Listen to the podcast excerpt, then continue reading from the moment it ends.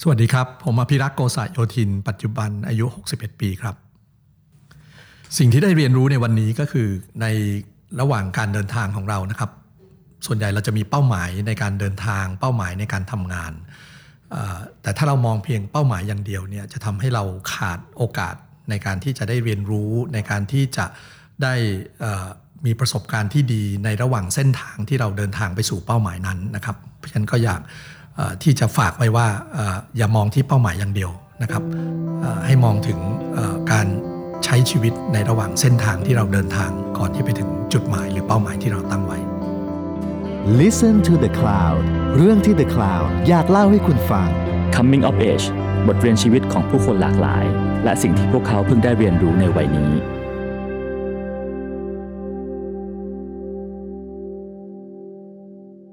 สวัสดีครับ นี่คือรายการ Coming of Age กับผมทรงกรดบางยี่ขันครับ รายการ Coming of Age ซีรีส์พิเศษในช่วงเลือกตั้งผู้ว่าจบลงไปแล้วนะครับ และตอนนี้เราก็ได้ผู้ว่ากทมคนใหม่เรียบร้อยแล้ว ดังนั้นแขกรับเชิญของเราในวันนี้ครับ จึงไม่เกี่ยวข้องใดๆกับการเลือกตั้งผู้ว่านะครับแล้วก็ไม่เกี่ยวกับเรื่องการเมืองด้วยนะครับ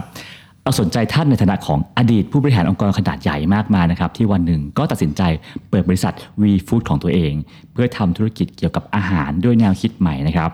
ประสบการณ์ในการเป็นกรรมการผู้จัดการนะครับบริษัท Frito-Lay นะครับเคยเป็น CEO Grammy เคยเป็น Co-CEO ของ TA Orange รวมถึงการเป็นผู้ว่า2สมัยและสสนะครับจะส่งผลกับชีวิตของท่านอย่างไร คุณอภิรักษ์โกษโยธิน จะมาเล่าให้เราฟังครับ สวัสดีครับคุณอภิรักษ์ครับ สวัสดีครับคุณก้องครับครับผมโอ้โหวันนี้ผมว่าเราน่าจะมีเรื่องคุยกันยาวมาก เพราะว่าโปรไฟล์คุณอภิรักษ์นี่เยอะมากๆเลยนะครับครับงั้นผมขอเข้าเรื่องเลยนะครับผมคือชีวิตในวัยเยาว์ของคุณอภิรักษ์ฮะ เอ่อเติบโตมากับครอบครัวแบบไหนครับผม ครับเอ่อจริงคุณพ่อผมเป็นวิศวกรนะครับครับแล้วก็คุณแม่เนี่ยเป็นครู เพราะฉะนั้นเนี่ยผมก็จะเติบโตมาในครอบครัวที่ค่อนข้างเอ่อมีระเบียบวินัยครับนะครับ แล้วก็คุณพ่อแม่ก็อยากให้ให้เราเนี่ยเอ่อได้ตั้งใจเรียนนะได้เรียนหนังสือดีๆ เพราะเชื่อว่าการศึกษาเนี่ยจะช่วยทำให้คนเราเนี่ยประสบความสำเร็จในชีวิต เพราะฉะนั้นก็จะช่วยอาจจะเรียกว่าเอ่อเอ่อบ่มเพาะนิสัยของผมนะครับมาตั้งแต่เด็กๆละ ก็คือเป็นเด็กเรียนเอ่อค่อนข้างตั้งใจเรียนนะครับ ตื่นมาตีสามตีสี่เอ่อมาท่องหนังสืออะไรพวกเนี้ยนะครับ ก็ถือว่าอันนี้เป็นเป็นจุดเริ่มต้นของการใช้ชีวิตในวัยเด็กในช่วงนั้นครับนะครับ ซึ่งถ้าเกิดว่าใครฟังใครรับทราบโปรไฟล์ของคุณอภิรักษ์มาก่อนนะครับจะพบว่าโหเป็นผู้บริหารที่สักเซสสุดๆนะฮะแล้วก็จากเส้นทางชีวิตอันนี้ก็จบมัธยมปุ๊บก็เข้าจุฬาได้นะครับคณะวิทยาศาสตร์ เข้าไปแล้วเป็นยังไงบ้างครับ จริง ๆ ผมเล่าย้อนนิดเดียวครับผมนะครับตอนตอนเรียนหนังสือเนี่ยผมเรียนเอ่อประถมมัธยมที่จังหวัดนนทบุรีที่ครับเรียนต่างจังหวัด แล้วก็อย่างที่เล่าให้ให้คุณก้องฟังเนี่ยครับเมื่อสักครู่ก็คือว่าก็ก็ตั้งใจเรียนนะพ่อก็อยากให้ให้เข้าเรียนที่โรงเรียนเตรียมอุดมศึกษา ซึ่งครับพ่อก็จบมาที่เตรียมอุดมนะคครัรับบก็ก็ขยันไปไปติวไปอะไรพวกเนี้ยนะครับจนกระทั่งสอบได้ แต่ว่าในช่วงสองปีที่เรียนที่เตรียมอุดมเนี่ยไม่ค่อยตั้งใจเรียนครับ นะก็เดินเล่นสยามบ้างอะไรบ้างนะในสมัยเป็นวัยรุ่นเนี่ยครับนะครับเอ่อจนกระทั่งสอบอืมเข้าที่เอ่อคณะวิทยาจุฬาครับนะครับ ตอนนั้นก็ถือว่าตอนเลือกกับเพื่อนๆเนี่ยคือพูดตรงๆก็คือเลือกทุกคณะเลยของของจุฬาหมดค รับรู้สึกว่าโอเคเรียนใกล้ๆ กันสะดวก็กคิดว่าเข้าได้แน่ๆด้วยอ่าก็คิดว่าน่าจะเข้าได้อยู่อ่าแล้วนะครับ เพียงแต่ว่าตอนเข้าเนี่ยสอบเข้าได้วิทยาจุฬาแล้วก็ต่อเนื่องนะครับ ตั้งแต่เรียนตอนนั้นยังเป็นมศ4มศ5นะครับครับ เรียนมศ4มศ5แล้วก็มาเรียนปีหนึ่งที่วิทยาจุฬาเนี่ยก็ค่อนข้างวัยรุ่นมากเลยก็ก็ไม่ค่อยได้เรียนนะครับครับติดโปรอะไรประมาณโอ้นั้โหนเดินเล่นสยามบ้างอะไรบ้าง จนในที่สุดอันเนี้ยก็ถือว่าเป็นจุดเปลี่ยนครับของชีวิต ถือว่าครั้งใหญ่ด้วยนะครับ ก็คือต้องเอนทรานใหม่ คือทำไมไม่สู้ต่อฮะจริง ๆ ตอนนั้นเนี่ยเพื่อนๆก็เอ่อชวนนะครับบอกว่าเอ๊ะเลือกเลือกสาขาได้อยู่แล้ว แม้ว่าติดโปรนะครับแต่พอดีเนี่ยผมมีเพื่อนอยู่ 4 คนครับนะครับที่เรียนจุฬาด้วยกัน ก็มานั่งคุยกันบอกว่าเอ๊ะเราไปเรียนต่างจังหวัดไหม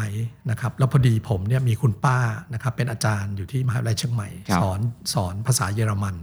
อยู่ที่คณะมุตศาสตร์ก็เลยเคยไปไปนอนที่เชียงใหม่ไปนอนบ้านคุณป้าเนี่ยก็เลยมีความรู้สึกว่าตอนนั้นเป็นวัยรุ่น ก็อยาก อยากไปใช้ชีวิตในต่างจังหวัด ไม่อยากอยู่กรุงเทพนะครับ อันนี้ถือว่าเป็นจุดเปลี่ยนก็เลยเอนทรานใหม่ครั้งที่2ครับเลือกมชหกอันดับเลือกเชียงใหม่หกอันดับเลยไม่ไม่ครับไม่ไปที่อื่นเลยเอาพูดง่ายๆนะครับก็ในที่สุดก็ไปติดตอนนั้นเป็นคณะเกษตรศาสตร์มหาวิทยาลัยเชียงใหม่ครับแต่ว่าเลือกเรียนสาขาฟู้ดไซน์หรือวิทยาศาสตร์เทคโนโลยีการอาหารไอ้วันที่เลือกเนี่ยรู้จักสาขานี้ไหมครับ จริงๆ เคยเคยได้ยิน แต่ว่าไม่ไม่รู้รู้ตรงๆอะนะครับครับ ว่าทำอะไรเพียงแต่รู้สึกแค่ว่าในคณะเกษตรที่ที่สอบติดเนี่ยพูดง่ายๆนะครับ คณะเอ่อวิทยาศาสตร์สาขาวิทยาศาสตร์เทคโนโลยีการอาหารหรือฟู้ดไซน์เนี่ยน่าจะเป็นสาขาที่ที่น่าจะน่าจะเอ่อน่าจะพอเรียนได้เอาครับงั้นแล้วกันนะครับ เพราะว่าถ้าไม่งั้นเนี่ยต้องไปเรียนเอ่อเรียนพืชไร่พืชสวนสัตวบาลอะไรเงี้ยแล้วเราครับ พูดตรงๆนะก็มาจากกรุงเทพนะครับครับ ตอนนั้นก็ก็เลยคิดว่าอ้าวถ้างั้นลงลงฟู้ดไซน์แล้วกันอืมครับก็เลยไปใช้ชีวิตที่เชียงใหม่นะครับ ทั้งได้คลุกคลีเรื่องเกี่ยวกับฟู้ดไซด์ด้วย แล้วก็มีชีวิตแบบเชียงใหม่ ที่ชีวิตมชเนี่ยเป็นยังไงบ้างครับตอนนั้น จริงตอนอยู่มชผมอยู่หอนะครับเป็นเด็ครักบหอ แล้วก็ถือว่าเป็นจุดเปลี่ยนของชีวิตที่เล่าให้เพิ่งสักครู่เนี่ยคือว่าแทนที่จะเป็นเด็กเรียนเหมือนตอนเล่าให้ฟังตอนแรก เราก็ใช้ชีวิตอยู่ที่บ้านนะครับใช้ชีวิตแบบเอ่อ ตื่นแต่เช้าท่องหนังสือนั่งรถเมย์ไปเรียนหนังสือนะครับตั้งแต่ประถมมัธยม แล้วก็เอ่อเข้าปีหนึ่งที่วิทยาจุฬาได้เนี่ยตอนนี้เป็นชีวิตที่เปลี่ยนไปเลยนะครับก็อยู่หอครับนะอยู่หอที่บ้านก็ซื้อมอเตอร์ไซค์ให้คันหนึ่งครับนะก็โอ้ตามสูตรเลยนะฮะไปเรียนนะไปเรียนเอ่อส่วนใหญ่ก็เรียนบ้างไม่เรียนบ้างอันครันี้บพูดตรงๆนะครับในในชีวิตเด็กหอเนี่ยเพียงแต่ว่าในในสี่ปีเนี่ยก็ถือว่าเป็นสิ่งที่สร้างประสบการณ์ของชีวิตเยอะมากเพ ราะว่าต้องต้องใช้ชีวิตเอง แล้วแน่นอนบางคนที่เคยเป็นเด็กหออาจจะพอทราบช่วงเอ่อสมัยนั้นยังใช้ธนานัตนะครับ แม่ส่งเงินมามีธนานัตมาให้เนี่ยครับก็ไปเบิกเงินมา แล้วก็อาจจะใช้หมดภายในอาทิตย์เดียวครับนะที่เหลือก็กินมาม่าต้มหุงข้าวกินเองกับเพื่อน เพราะฉะนั้นมันก็เป็นชีวิตที่เราได้สมบุกสมบันค่อนข้างมาก แล้วก็เอ่อแน่นอนบางครั้งก็อาจจะไปเรียนหนังสือบ้าง ไม่ค่อยได้เข้าคลาสบ้าง แต่ว่า เนื่องจากว่าผมอาจจะได้รับการปลูกฝังว่าต้องต้องมีความรับผิดชอบครับเพราะฉะนั้นเวลาสอบทุกครั้งเนี่ยจะท่องหนังสือ ซึ่งส่วนใหญ่จะท่องถึงเช้าเพื่อครัไปบสอบนะซึ่งก็สามารถจบมาได้นะครับ แต่ว่าระหว่างใช้ชีวิตอยู่ที่มชเนี่ยเอ่อผมเองเป็นนักกีฬาครับนะครับแล้วอันเนี้ยเป็นสิ่งที่เราได้เรียนรู้มันจนถึงวันนี้นะครับนักกีฬาอะไรครับเป็นเป็นนักวิ่งนะครับแล้วเพียงแต่ว่าเป็นนักวิ่งเร็วครันับกวิ่งร้อยเมตร200 เมตร 400 เมตรสี่คูณร้อยสี่คูณสองร้อยสี่คูณสี่ร้อยครับ แล้วก็ก็ถือว่าโชคดีนะก็ก็ได้เหรียญทองได้เป็นนักกีฬามหาวิทยาลัยครับนะครับ เพราะฉะนั้นมันก็เลยอาจจะติดนิสัยมาจนกระทั่งถึงวันที่เราทำงาน คือเวลาทำอะไรเนี่ยอยากอยากทำให้ประสบความสำเร็จเร็ว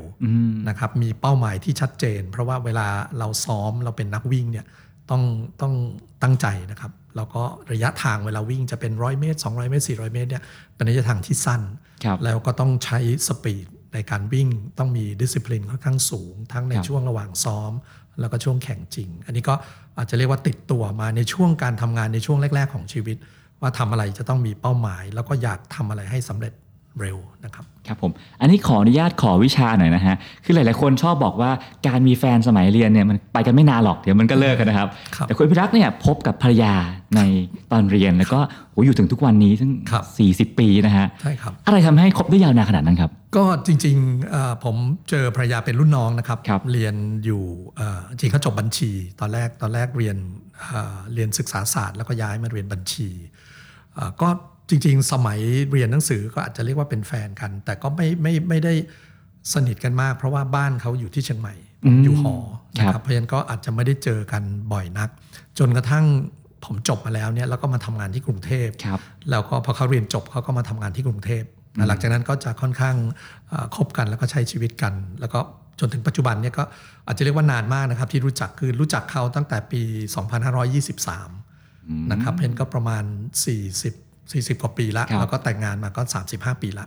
เพนก็ก็ต้องถือว่าเอ่อเป็นระยะเวลาที่ค่อนข้างนานนะจนช่วงหลังเนี่ยมีความรู้สึกว่า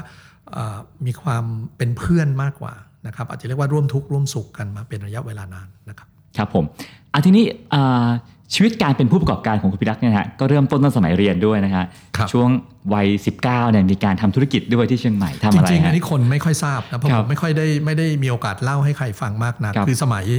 ตอนผมเรียนตอนนั้นอยู่ปี2นะครับก็เรียนฟู้ดไซน์ครับก็ก็มีเพื่อนคนหนึ่ง ซึ่งก็สนิทกันนะครับเป็นเพื่อนที่เรียนคณะเดียวกันด้วย เป็นเพื่อนอยู่หอด้วยกันด้วย พอดีบ้านเขาเนี่ยมีโรงสีอยู่ที่เชียงรายครับนะครับแล้วเนื่องจากเรียนฟู้ดไซน์ด้วย ผมก็พูดง่ายๆก็มีความรู้สึกว่าเฮ้ยทำไมไม่มาหาอะไรทำด้วยกัน แล้วแล้วตรงนั้นเนี่ยอาจจะเป็นเป็นจุดที่อาจจะเกี่ยวข้องกับภรรยานิดหน่อย คือที่บ้านเขาเนี่ยเอ่อ ทำธุรกิจเป็นเป็นร้านขายข้าวสารอืมผมก็พูดง่ายๆอยากโชว์อะนะครับว่าเฮ้ยเราเราเก่งนะอะไรครัเงี้บยก็เลยชวนเพื่อนแล้วก็ไปเช่าห้องแถว แล้วก็ตั้งบริษัทชื่อบริษัทเชียงใหม่มิลลิ่งนะครับทำแบรนด์ด้วยตอนนั้น เป็นครั้งแรกเลยที่ทำเอาข้าวสารใส่ถุง กี่กิโลฮะเป็นข้าวสารทำแบรนด์ประมาณห้าร้อยกับ 1 กิโลอุ้ย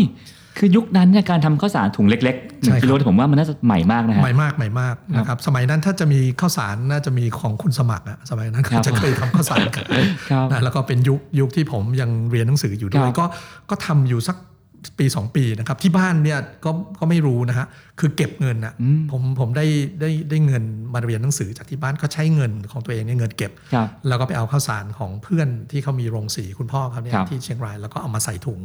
แล้วก็ออกแบบดีไซน์นะครับพิมพ์นามบัตรด้วยนะครับผมมีมีตำแหน่งเป็น Executive Director โอ้ตอนโหตอนอายุ 19 นะครับสมัยเรียนอยู่ปี 2 นะคครัรับบซึ่งถ้าเป็นยุคนี้ผมว่าคงง่ายมากขายออนไลน์ได้ง่ายอ่าๆใช่ใช่ยุคนั้นขายยังไงอะขายเปิดหน้าร้านนะครับผมทำแบนเนอร์ใหญ่ นะครับ แล้วก็ไปออกแบบดีไซน์ทำแบรนด์ ชื่อว่าเชียงใหม่มิลลิ่งนะครับ แล้วก็เอ่ออยู่ใกล้ๆแถวช้างเผือก คือเช่าที่เปิดร้านเลย เช่าที่เปิดร้านใช่โอ้โหเด็กปีสองนี่กล้าอะไรขนาดนั้นครับเนี่ย ก็ใช่ครับก็ก็ถือว่ากล้าแล้วตอนหลังคุณพ่อคุณแม่รู้ก็พูดง่ายๆก็ก็โดนดุนะครับว่าครับเอ้ยทำไมไม่บอกแล้วทำไมไม่เรียนหนังสือทำไมครับมาทำอะไรพวกเนี้ยแต่ว่า คือคือพูดง่ายๆเราก็มีความฝันมีความรู้สึกว่าเอ้ยอยากอยากอยากทำอะไรนะฮะแล้วก็แน่นอนอย่างที่เล่าเมื่อสักครู่ครันะบแฟนก็ทำร้านขายข้าวสารอะไรเงี้ยครับวันเปิดก็โอ้โหแบบซื้อกระเช้ามาเหมือน เหมือนเราเห็นคนเปิดธุรกิจสมัยเนี้ยครับก็ก็อารมณ์ประมาณนั้นพิมพ์นำบัตรแจกเพื่อนฝูง หรือแจกคนที่รู้จักแล้วก็ขายหน้าร้านนะเพราะตอนนั้นไม่มีออนไลน์นะครับก็ถือว่า อาจจะเรียกเป็นเป็นจุดเริ่มต้นจริง ๆ ของของชีวิตในแต่ละช่วงนะครับ คือผมเนี่ยถ้าถ้าบางท่านอาจจะพอทราบนะครัครับบจริง ๆ ถือว่าเป็นเป็นมืออาชีพนะครับ คือทำงานบริษัทเอกชนอืมมานานมากครับนะคือพูดง่ายๆเป็นมนุษย์เงินเดือนอะครับถ้าใช้คำนั้น แต่ว่าในระหว่างที่ทำงานในแต่ละช่วงจริง ๆ มีความ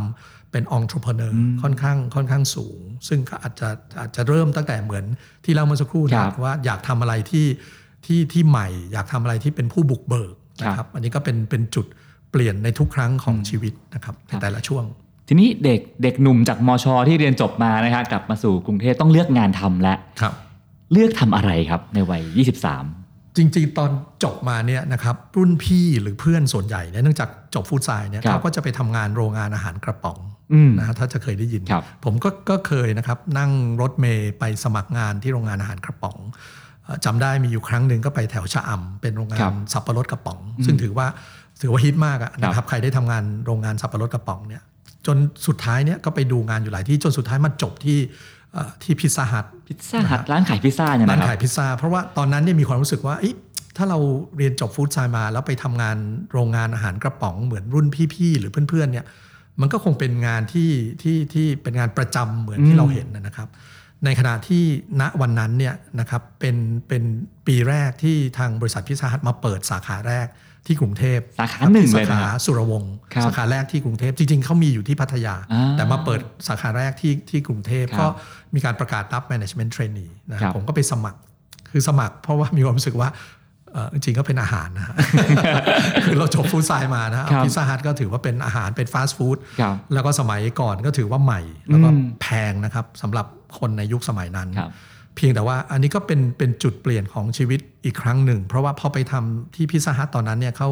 เขาเรียกว่าเป็น management trainee เป็นครับผู้จัดการฝึกหัด ก็ให้ทำทุกอย่างให้ทำทุกอย่างเลยนะ ผมจบฟู้ดไซน์มาก็จริง แต่ให้ทำทุกอย่างแปลว่าหนึ่งเริ่มเลยตั้งแต่นะครับฝึกทำพิซซ่าอืมนะครับเช็ดโต๊ะ เช็ดครับกระจก ต้องตื่นแต่เช้ามาเช็ดกระจกนะตอนนั้ครับยังแซวกันเล่นๆว่า คือรู้เลยว่าใช้หนังสือพิมพ์ยี่ห้อไหนจะเช็ดแล้วกระจกสะอาดแต่ส่วนใหญ่จะแนว Bangkok Post นะฮะเพราะว่านะจะเช็ดสะอาดกว่าครับกว่ากว่าหนังสือพิมพ์ยี่ห้ออื่นครับแล้วก็ออกไปเสิร์ฟนะครับอืมไปเสิร์ฟในฟลอร์หัดทำบัญชีครับนะครับเพียนก็มีโอกาสได้ได้เรียนรู้ในทุก process เพราะว่าอ่า โดยโดย process แล้วเนี่ยคือถ้าถ้าผ่านการฝึกงานได้อยู่ในฟลอร์ทำงานเป็นผู้ช่วยผู้จัดการวันหนึ่งก็จะมาเป็นผู้จัดการสาขาอืมก็เลยเป็นจุดเปลี่ยนที่มีความรู้สึกเฮ้ยทำไมเรารู้สึกชอบชอบธุรกิจครับทั้งทั้งที่เป็นเด็กสายวิทย์นะครับอืมเรียนวิทย์มาตั้งแต่สมัยเรียนตรีบดม แล้วก็ครับมาอยู่วิทยาจุฬามาจบฟู้ดไซน์ที่มชเนี่ยก็เลยเป็นจุดเปลี่ยนก็เลยมีความรู้สึกเอ้ยถ้าอย่างนั้นเนี่ยเราเราไปเรียนต่อดีไหมครับ นะครับเพนก็เลยมีโอกาสไปสมัครเรียนที่นิด้าครับนะครับสถาบันบัณฑิตพัฒนาบริหารศาสตร์ ซึ่งตอนนั้นเนี่ยเป็นอาจจะเรียกว่าสถาบันการศึกษาแรก ๆ ที่สอนปริญญาโททางด้านเอ่อการบริหารธุรกิจหรือ MBA ครับนะครับก็ไปไปสมัครเรียนช่วงแรกก็เรียนไปด้วยทำงานไปด้วยนะคครัรับบเพียงแต่ว่าโอ้โหหนักมากอืมไม่ไหว เพราะว่าเป็นหลักสูตรเรียนเต็มเวลา 2 ปี ก็เลยลาออกจากพิซซ่าฮัทมาครับมาเรียนเต็มตัวนะครับ ครับผมแล้วพอชีวิตอ่ามาเรียนทางด้านสายการบริหารธุรกิจแล้วนะฮะชีวิตก็จะพลิกผันไปสู่อีกวงการหนึ่งแล้วป่ะฮะครับคือตอนเรียนหนังสือเนี่ยผมก็เอ่อเป็นประธานรุ่นนะครับคตรับอนนั้นเป็นประธานรุ่นก็คือพูดง่ายๆมีการลงสมัครรับเลือกตั้งครั้งแรกครับของผมชีวิต ได้มีโอกาสหาเสียง แล้วก็ครับลงสมัครรับเลือกตั้งเป็นเป็นประธานรุ่นครับนะครับของคณะบริหารธุรกิจหรือ MBA ของนิด้า พอดีไอ้จุดเปลี่ยนตรงนั้นเนี่ยก็คือผมมาเป็นประธานเขาเรียกประธาน BAC ชมรมบริหารธุรกิจนะครับของนิด้าครับซึ่งชมรมบริหารธุรกิจของนิด้าเนี่ยจะเป็นเจ้าภาพจัดงาน Tag Award อ่านะถ้าใครอยู่ในวงการโฆษณาจะเคยได้ยินครับผมนะฮะโฆษณา Tag Award ครับก็เลยมีโอกาสได้ไปพบกับผู้บริหารเอ็นซีโฆษณาอืมครับนะตอนที่นิด้าเนี่ยเป็นเจ้าภาพร่วมกับธรรมศาสตร์แล้วคก็รับสมาคมโฆษณาธุรกิจจัดการประกวดเอ่อ โฆษณา Tag Award ครับผมก็ไปเจอผู้บริหารโฆษณาเยอะมากนะครับครับแล้วเราก็ช่วยเป็นนักศึกษาอยู่จัดนิทรรศการ จนในที่สุดตอนนั้นยังเรียนไม่จบนะครับครับ ก็เลยไปสมัครงานที่บริษัทเอ็นซีชื่อลินตัสครับผมนะตำแหน่งสมัยอะไรครับเอ่อตอนนั้นเป็น AE เป็นะครับ AE เป็น AE นะโอ้ AE โหคือชีวิตผู้งานวิ่งขายงาน ชีวิตพลิกผันมากนะครับอ่าใช่ครับนี่ฮะจบจบเรียนเกษตรนะแล้วก็มาเรียนฟู้ดไซน์มาทำขายพิซซ่านะฮะโอเค ไปเรียน MBA นี่ครันะบแต่ว่าเรียนการตลาดนะครับอันนี้อันนี้เป็น AE และวิ่งขายโฆษณา ใช่ครับครับคือจริงๆคำว่าวิ่งขายโฆษณาอย่างที่ทราบนะครับครับ ถ้าใครอยู่ในวงการโฆษณาจะทราบดี คือ AE เนี่ยก็คือเป็นเป็นผู้ที่จะเอ่อนำเสนองานกับครับลูกค้านะครับ เพราะว่าโอเคเราก็ต้องทำงานกับกับทีมครีเอทีฟ copywriter art director อะไรพวกนี้ครับเราก็ไปขายงาน ซึ่งแน่นอนก็จะเป็นแซนด์วิชอยู่ตรงกลาง นะครับเพราะว่าจะมีปัญหาตลอดระหว่างลูกค้านะครับกับกับทีม Creative ครีเอทีฟนะคครัรับบเพราะว่าส่วนใหญ่ก็คงเห็นไม่ค่อยตรงกันครับเพียงแต่ว่าอาจจะด้วยโชคดีโชคดีหมายความว่า ลูกค้าหลักของผมเนี่ยคือคือเอ่อบริษัท Lever Brothers ในสมัยนั้น สมัยนี้ก็คือ Unilever ครับเพราะฉะนั้นคำว่าโชคดีแปลว่า Unilever เนี่ยจะเน้นโฆษณาแบบขายสินค้าครับนะฮะแนว hard sell หน่อยนะครับไม่ค่อยไม่ค่อยไม่ค่อยครีเอทีฟมากจะใช้คำนั้นแล้วกัน เพราะฉะนั้น โอกาสในการที่ผมจะได้ใช้ความรู้ในการเรียนรู้จากลูกค้าด้วยนะครับในเรื่องการตลาดเนี่ยครับจะจะมีโอกาสค่อนข้างเยอะมากกว่าลูกค้าบางประเภท ซึ่งอาจจะอาจจะเน้นในเรื่องของ creativity อะไรค่อนข้างเยอะครับเพราะฉะนั้นก็ถือว่าอันเนี้ยเป็นเป็นจุดเปลี่ยนที่เอ่อมาทำงานในเอเจนซี่โฆษณา แล้วตอนอยู่เอเจนซี่โฆษณาที่ Lintas เนี่ยก็ถือลูกค้าของของลีเวอร์เนี่ยค่อนข้างเยอะนะครับ ส่วนใหญ่ครับจะอยู่ในกลุ่มที่เรียกว่า detergent นะครับ กลุ่ม detergent ก็จะมีพวกสบู่ Sunlight ยาเอ่ออะไรนะล้างจาน Sunlight อะไรพวกเนี้ยสบู่ Lifebuoy อะไรพวกนี้นะครับ แล้วก็เป็นจุดที่เอ่อตอนทำงานเนี่ยก็เป็นเป็นจุดเปลี่ยนอีกครั้งหนึ่งก็คือผู้บริหารของบริษัทลินตัสในสมัยนั้นเนี่ยลาออกมาตั้งบริษัทอืมแล้วเราก็ถือว่าอายุยังน้อยนะครับ ยังครับเป็นเป็น AE ตอนหลังเขาก็โปรโมทมาเป็น Account Supervisor ครับแต่ว่าเอ่อท่านก็เลยชวนออกมา บอกว่าเนี่ยอยากมาตั้งบริษัทสนใจไหมนะอันนี้ก็ถือว่าเป็นจุดผมก็เลยลาออก คือแทนที่จะอยู่ต่อที่ลินตัสซึ่งแน่นอนเป็นบริษัทที่มั่นคงนะคครับรับ อันเนี้ยก็เป็นครั้งแรกที่สัมผัสความเป็นเท่าแก่ในลักษณะที่เราไม่ได้เป็นหุ้นส่วนก็จริงครับนะครับ แต่ว่าอันเนี้ยของจริงเลยประมาณเสือผืนหมอนใบ แต่อันนี้ไม่ใช่เสือผืนหมอนใบ ก็คือหนังสือพิมพ์ปูในห้องประชุมโอ้โหก็คือไปเช่าตึกแล้วก็เอาหนังสือพิมพ์มาปู แล้วก็นั่งทำงานกันครับในในวันแรก ๆ ของการตั้งบริษัท ก็เป็นเป็นชีวิตที่สัมผัสถึงการที่จะเริ่มบุกเบิกในธุรกิจนะครับแล้วก็เป็นจุด ในทุกครั้งนะครับ เวลาที่ระหว่างเส้นทางการทำงานของผมตลอดมาครับซึ่งซึ่งเอ่อภาพจำของคุณของคุณพิรักษ์เนี่ยคือเป็น CEO มืออาชีพแล้วเป็นนักบริหารครับซึ่งเท่าที่ฟังมาเนี่ยยังไปไม่ถึงนะครับว่าเอ๊ะมันไปยังไงว่าเป็น CEO ตอนนี้ถึงจุดที่ทำโฆษณาเนาะครับนะฮะใช่ครับแล้วจากนั้นไปยังไงไปไปทำอะไรต่อครับ จริง ๆ ถ้าถือว่าอยู่โฆษณาตอนนั้นประมาณ 5 ปี คืออคยู่รับที่ลินตัสแล้วก็มาต่อที่ดามัสนะครับครับดามัสก็ถือว่าเป็นผู้บริหารที่ที่ดูแลทางด้าน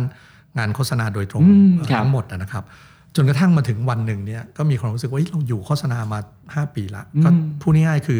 ทำสินค้าให้คนอื่นอะอืมถูกไหมเราไม่เคยเป็นเจ้าของสินค้าเอง ไม่เป็นเจ้าของที่ดูแลแบรนด์เองครับก็ไปตัดผมนะครับที่สยามสแควร์ครับคือถิ่นเก่าอะส่วนใหญ่ก็วนๆอยู่แถวสยามตั้งแต่สมัยเรียนหนังสือนะแล้วพอดีไปนั่งอ่านหนังสือพิมพ์เนี่ยเจอเอ่อเจอข่าวครับข่าวหนังสือพิมพ์เนี่ยนะครับว่าเอ่อบริษัท PepsiCo Mr. Barry Che เนี่ย เป็น MD ของบริษัท PepsiCo International ในประเทศไทยครับเนี่ยตอนเนี้ยพอดีอยากหาเอ่อผู้จัดการฝ่ายการตลาดอืมมาดูผลิตภัณฑ์น้ำสีคือเ e ปซี่เนี่ยเขามีสินค้าคือเ e ปซี่โคลาครับเป็นน้ำโคลานะครับแล้วก็มีมิรินดาเซเว่นเป็นน้ำสีครับตอนนั้นเนี่ยพอดีผู้บริหารเขาลาออกเอ่อผมเนี่ยเดินไปสมัครงานเองอืมนะครับเขาไม่ได้ลงรับสมัครแบบงานแบบ classified ad นะ อันนี้ครับเห็นข่าวอ๋อเห็นว่าเปิดตัวสิ่งนี้อ่าใช่ครับมีมีข่าวว่าเขาอ๋อเขาเขาอยากได้ผู้จัดการฝ่ายการตลาดครับ ก็เลยเลยเดินไปสมัคร แล้วผมก็ไปบอกเขาว่าบอกมิสเตอร์แบร์รี่เชเนี่ยบอกว่าเนี่ยผมอ่านเจอในหนังสือพิมพ์ ผมอยากทำครับผมผมอยากเป็นผู้จัดการฝ่ายการตลาด ผมไม่เคยเป็นนักการตลาดไม่เคยทำมาก่อนแต่ว่าผมเชื่อว่าทำได้ เพราะว่าผมทำโฆษณามา 5 ปี แล้วก็เรียนจบ MBA ทางด้าน Marketing อันนี้ก็เลยเป็นเป็นจุดเริ่มต้นที่มีโอกาสได้ทำงานอาจจะเรียกว่าเป็นบริษัทคอร์เปรส นะครับแล้วก็มีโอกาสได้เรียนรู้ในการทำงานจริงที่เกี่ยวข้องโดยตรงกับเรื่องการตลาด เกี่ยวกับเรื่องการบริหารธุรกิจ แล้วอะไรทำให้คุณแบร์รี่เชซึ่งซึ่งปกครองบริษัทข้ามชาติเนาะครับที่ใช่ครับเรียกว่ามีโอ้โหใครเฉลี่ยต่างๆ มากมาย เลือกคนใครก็ไม่รู้หนึ่งคนที่เดินมาสมัครงานนะครับครับเขาก็มาบอกตอนหลังนะครับว่าจริงๆ โดยปกติเขาก็ใช้ Headhunter นะครับอืมใช้ใช้บริษัทจัดหางานให้ เพราะเป็คนรับบริษัทใหญ่บริษัทฝรั่ง แต่เขามีความรู้สึกว่าเออเอ่อ ได้มีโอกาสคุยกับผม ซึ่งซึ่งตอนนั้นพูดตรงๆนะผมก็ไม่ได้เก่งภาษาอังกฤษนะ เพราะว่าครับอาจจะไม่ได้เรียนจบต่างประเทศจริงๆเนี่ยเพียงแต่ว่าเขาเห็นความมุ่งมั่นความตั้งใจ แล้วเขาก็เชื่อว่าคนเราเนี่ยถ้าถ้ามีความมุ่งมั่นตั้งใจแล้วเนี่ยโอกาสที่จะเอ่อประสบความสำเร็จโอกาสที่จะทุ่มเทในการทำสินค้า แล้วต้องยอมรับว่าแบรนด์ของมิรินดาเซเว่นอัพเนี่ยเป็นแบรนด์เล็กนะครับครับเมื่อเทียบกับแบรนด์แบบเ e ปซี่เนี่ยเพียงเขาก็คิดว่าการได้คนรุ่นใหม่ไฟแรงมาทำน่าจะดีกว่า นะครับคนที่อาจจะมีประสบการณ์นะครับอันนี้ก็เป็นเป็นสิ่งที่เขาเล่าให้ผมฟังตอนหลังอืมครับแล้วมิรินดาในในยุคในมือของคุณพิรักษ์เป็นยังไงบ้างฮะยุคนั้น ยุคนั้นต้องต้องยอมรับว่าจริงๆ สมัยนั้นเนี่ยเขาเรียกCola War นะครับครับสมัยนั้นเนี่ยก็จะมีแต่เ e ปซี่กับโค้กคนไม่ค่อยสนใจ คนไม่ค่อยสนใจน้ำสีอะพูดง่ายๆนะครับเอ่อสมัยที่ผมทำมิรินดากับเซเว่นอัพเนี่ยจริงๆแบรนด์เอ่อ ที่ที่พอผมเข้าไปทำเนี่ยที่ relaunch เลยตอนนั้นก็คือตัวแบรนด์เซเว่นอัพเนี่ยก็จะมีแคมเปญชื่อว่าฟิโดดิโดอ่านะครับเป็นตัวการ์ตูน เป็นตัวการ์ตูนเป็นคาตัวแรค Dido เตอร์นะครับ ซึ่งแน่นอนอาจจะเป็นการ์ตูนคาแรคเตอร์ที่มาจากต่างประเทศเป็นครับ global campaign แต่ว่าผมก็ทำกับเอเจนซี่ตอนนั้นใช้ลีโอเบอร์เนทท์นะครับครับทำเป็นแคมเปญแบบ localize ครับนะก็ใช้ดาราไทยมา แล้วก็พยายาม localize ของการ์ตูนคาแรคเตอร์เอามาทำเป็นคาแรคเตอร์ใส่ที่ ที่กระป๋องครับนะครับเพราะฉะนั้นก็ก็ถือว่าเป็นเป็นแคมเปญแรกของการทำงานในฐานะที่เป็นผู้จัดการฝ่ายการตลาดนะครับในในในช่วงนั้นนะครับครับซึ่งซึ่งมันดังมาก ๆ นะครับเป็นโดดิโดนี่กลายเป็นใช่ครับลายส่งลายเสื้อที่โอ้โหอ่าขายกันใช่ทั้งครับบ้านทั้งเมืองเลยนะฮะใช่ครับอืมครับ แล้วหลังจากนั้นล่ะครับหลังจากที่ทำเเป๊ปซี่โคอยู่พักใหญ่ๆแล้วชีวิตเป็นยังไงจต่อริงๆจริงๆใน PepsiCo เนี่ยผมอยู่ทั้งหมด 11 ปีนะครับโอ้ซึ่งถือว่านานมากนะครับนานมากแล้วก็อาจจะเรียกว่าเป็นเป็นบริษัทที่ช่วยทำให้ผมเนี่ยเอ่อมีโอกาสได้เรียนรู้ประสบการณ์จริงของการทำงานในฐานะที่เป็นมืออาชีพตรงๆนะครับแล้วก็อาจจะเรียกว่าเป็นนักการตลาดเลย คือในช่วง 5 ปีแรกเนี่ยเอ่อหลังจากที่เริ่มทำเป็น Marketing Manager ทางด้านเอ่อผลิตภัณฑ์น้ำสีเนี่ยก็คือมิรินดากับเซเว่นอัพแล้วเนี่ย ตอนหลังก็ได้มีโอกาสมาเป็นเอ่อ Marketing Director หรือผู้อำนวยการฝ่ายการตลาดคือดูสินค้าทั้งหมด คือดูทั้งพอร์ตเลย คือดูครับทั้งเ e ปซี่ด้วยมิรินดาแล้วก็เซเว่นอัพแล้วก็ตอนนั้นเนี่ยบริษัทจะขยายไปเปิดตลาดใน Southeast Asia นะครับแล้วก็ในช่วงนั้นเนี่ยต้องถือว่าเป็นเป็นช่วงที่การแข่งขันสูงมากนะครับ เพราะเป็นช่วงที่เอ่อสมัยนั้นเนี่ยคือแข่งกันว่าใครจะไปสามารถเปิดตัวที่ประเทศเวียดนามได้ก่อนกันอืม แล้วปีนั้นที่จำได้คือว่าเนี่ยผมผมก็บินเข้าไปที่ฮานอยนะครับแล้วก็ไปอยู่ที่เวียดนาม ก็บินเข้าบินออกตลอด แล้วก็เป็นช่วงที่ประธานาธิบดีบิลคลินตันนะฮะจะประกาศยกเลิก US embargo ครับนะครับระหว่างอเมริกากับประเทศเวียดนาม แปลว่าถ้ายกเลิก embargo ปั๊บเนี่ยสินค้าอเมริกันสามารถเข้าไปขายได้ นะพูดตรงๆก็แข่งกันระหว่างเ e ปซี่กับโค้กว่าแบรนด์ไหนจะเป็นแบรนด์ที่เปิดตัวในเวียดนามได้เร็วกัน ก็ครับก็โชคดีเราก็เตรียมตัวมาดีนะครับ แล้วก็อาจจะเรียกว่าเป็นบริษัทอาจจะเรียกว่า Street Smart กองโจรนิดหน่อยอะนะครับก็ก็พิมพ์ไอ้ตัวแรปของ p ปซี่แล้วก็ไปแรปขวดที่ฮานอย มีโรงงานผลิตแล้วเราก็วางสินค้า ได้เป็นเครื่องบินไฟล์แรกนะครับที่บินมาลงที่สนามบินฮานอย แล้วก็แจก p ปซี่ให้ผู้โดยสารที่ที่มาที่ที่ประเทศเวียดนาม นะครับก็ถือเป็นการแข่งขันที่ไปไปใช้ชีวิตอยู่ที่เวียดนามก็ก็นานพอสมควรก่อนที่จะเปิดตัวเพราะฉะนั้นก็ถือว่าได้ได้มีโอกาสนะครับได้เปิดตลาดของผลิตภัณฑ์เ e ปซี่ที่เวียดนามที่พม่านะครับที่กัมพูชาแล้วก็ที่ลาวนะอย่างอย่างพม่าก็คล้ายๆกันสมัยนั้นก็ยังเป็นรัฐบาลทหารนะครับ Marketing Director เขาก็เป็นในายพลอะไรอย่างเงี้ยนะฮะ ก็ก็ก็ถือว่าเป็นประสบการณ์ชีวิตอีกช่วงหนึ่งที่ไปทำงานอยู่ในประเทศที่กำลังเริ่มพัฒนาขึ้นมา โดยอาศัยประสบการณ์จากการทำงานจากประเทศไทยนะครับอืมครับ แล้วพอเป๊ปซี่โคไปเปิดบุกเบิกเอ่อบริษัทใหม่นะคือฟริโตเลทำมันฝรั่งอะนะครับครับใช่ไหมฮะคงต้องหาเรียกว่าผู้บริหารนะครับ แล้วทำอีท่าไหนฮะถึงได้มานั่งที่ฟริโตเลนะครับจริงๆ ตอนนั้นเนี่ยทาง p e p ซี่เขาในธุรกิจของ p e p ซี่เนี่ยเขามีอยู่ 3 business unit นะครับหนึ่งก็คือเครื่องดื่มหรือน้ำอัดลมครับ นะครับก็คือ p e p ซี่มิรินดาเซเว่นอัพตอนหลังก็ทำพวกเครื่องดื่มอะไรที่เป็น non CSD เยอะแยะสองก็คือธุรกิจที่เกี่ยวข้องกับอาหารก็คือฟาสต์ฟู้ดครับก็จะมีพิซซ่าฮัท KFC แล้วก็ Taco Bell นะผมเคยอยู่พิซซ่าฮัทมาก่อนเหมือนกัรับแล้วก็ BU ที่3เนี่ยก็คือ snack นะครับก็คือฟริโตเลซึ่งก็ถือว่าเป็นเป็น global brand นะครับที่ขายดีทั่วโลกก็คือมันฝรั่งยี่ห้อเลย์ตอนนั้นเนี่ยเขาอยากจะมาทำธุรกิจเอง สมัยก่อนเนี่ยเคยเป็น JV นะครับ กับเอ่อบริษัทเบอร์รี่ยูเกอร์ครับแล้วก็อาจจะเรียกว่ายังยังทำได้ไม่เต็มที่ บริษัทก็บอกว่าเอ้ยอยากทำเองนะอยากได้ MD นะฮะมาเป็นผู้บริหารมาก่อตั้งบริษัทฟริโตเลในครั้งแรกก็ก็มาถามผมว่าสนใจไหมนะครับ ซึ่งตอนนั้นเนี่ยพูดตรงๆในในประเทศไทยเนี่ยคนก็ไม่ค่อยรู้จักนะฮะเอ่อมันฝรั่งทอดกรอบยี่ห้อเลย์ก็นึกว่าเป็นพวกขนมขบเคี้ยวธรรมดาครับแล้วก็หลายคนก็ยังรู้สึกหรือผู้สื่อข่าวเวลาคุยยังรู้สึกด้วยซ้ำว่าเอ๊ะผมตกลงไม่ประสบความสำเร็จหรือเปล่า ตอนอยู่เ e p ซี่เขาก็เลยพูดง่ายๆแบบดีโมดอะนะครับครับพยายามอยากเอาคนอื่นมาทำแทนที่เ e p ซี่ครับแล้วก็ ขอให้เรามามาทำฟริโตเลแต่ว่าในที่สุดก็ตัดสินใจว่าโอเคก็ถือว่าเราได้ทำการตลาดมานานพอสมควรละ อันนี้จะเป็นครั้งแรกที่ได้เป็นเป็นผู้บริหารโดยตรงนะครับ เป็นกรรมการผู้จัดการ แต่เป็นกรรมการผู้จัดการที่ไม่มีพนักงานเลย ไม่มีพนักงานเลยแปลว่าต้องมาก่อตั้งบริษัทเองครับก็ก็ไปเช่าตึก อันนี้อารมณ์คล้าย ๆ กับตอน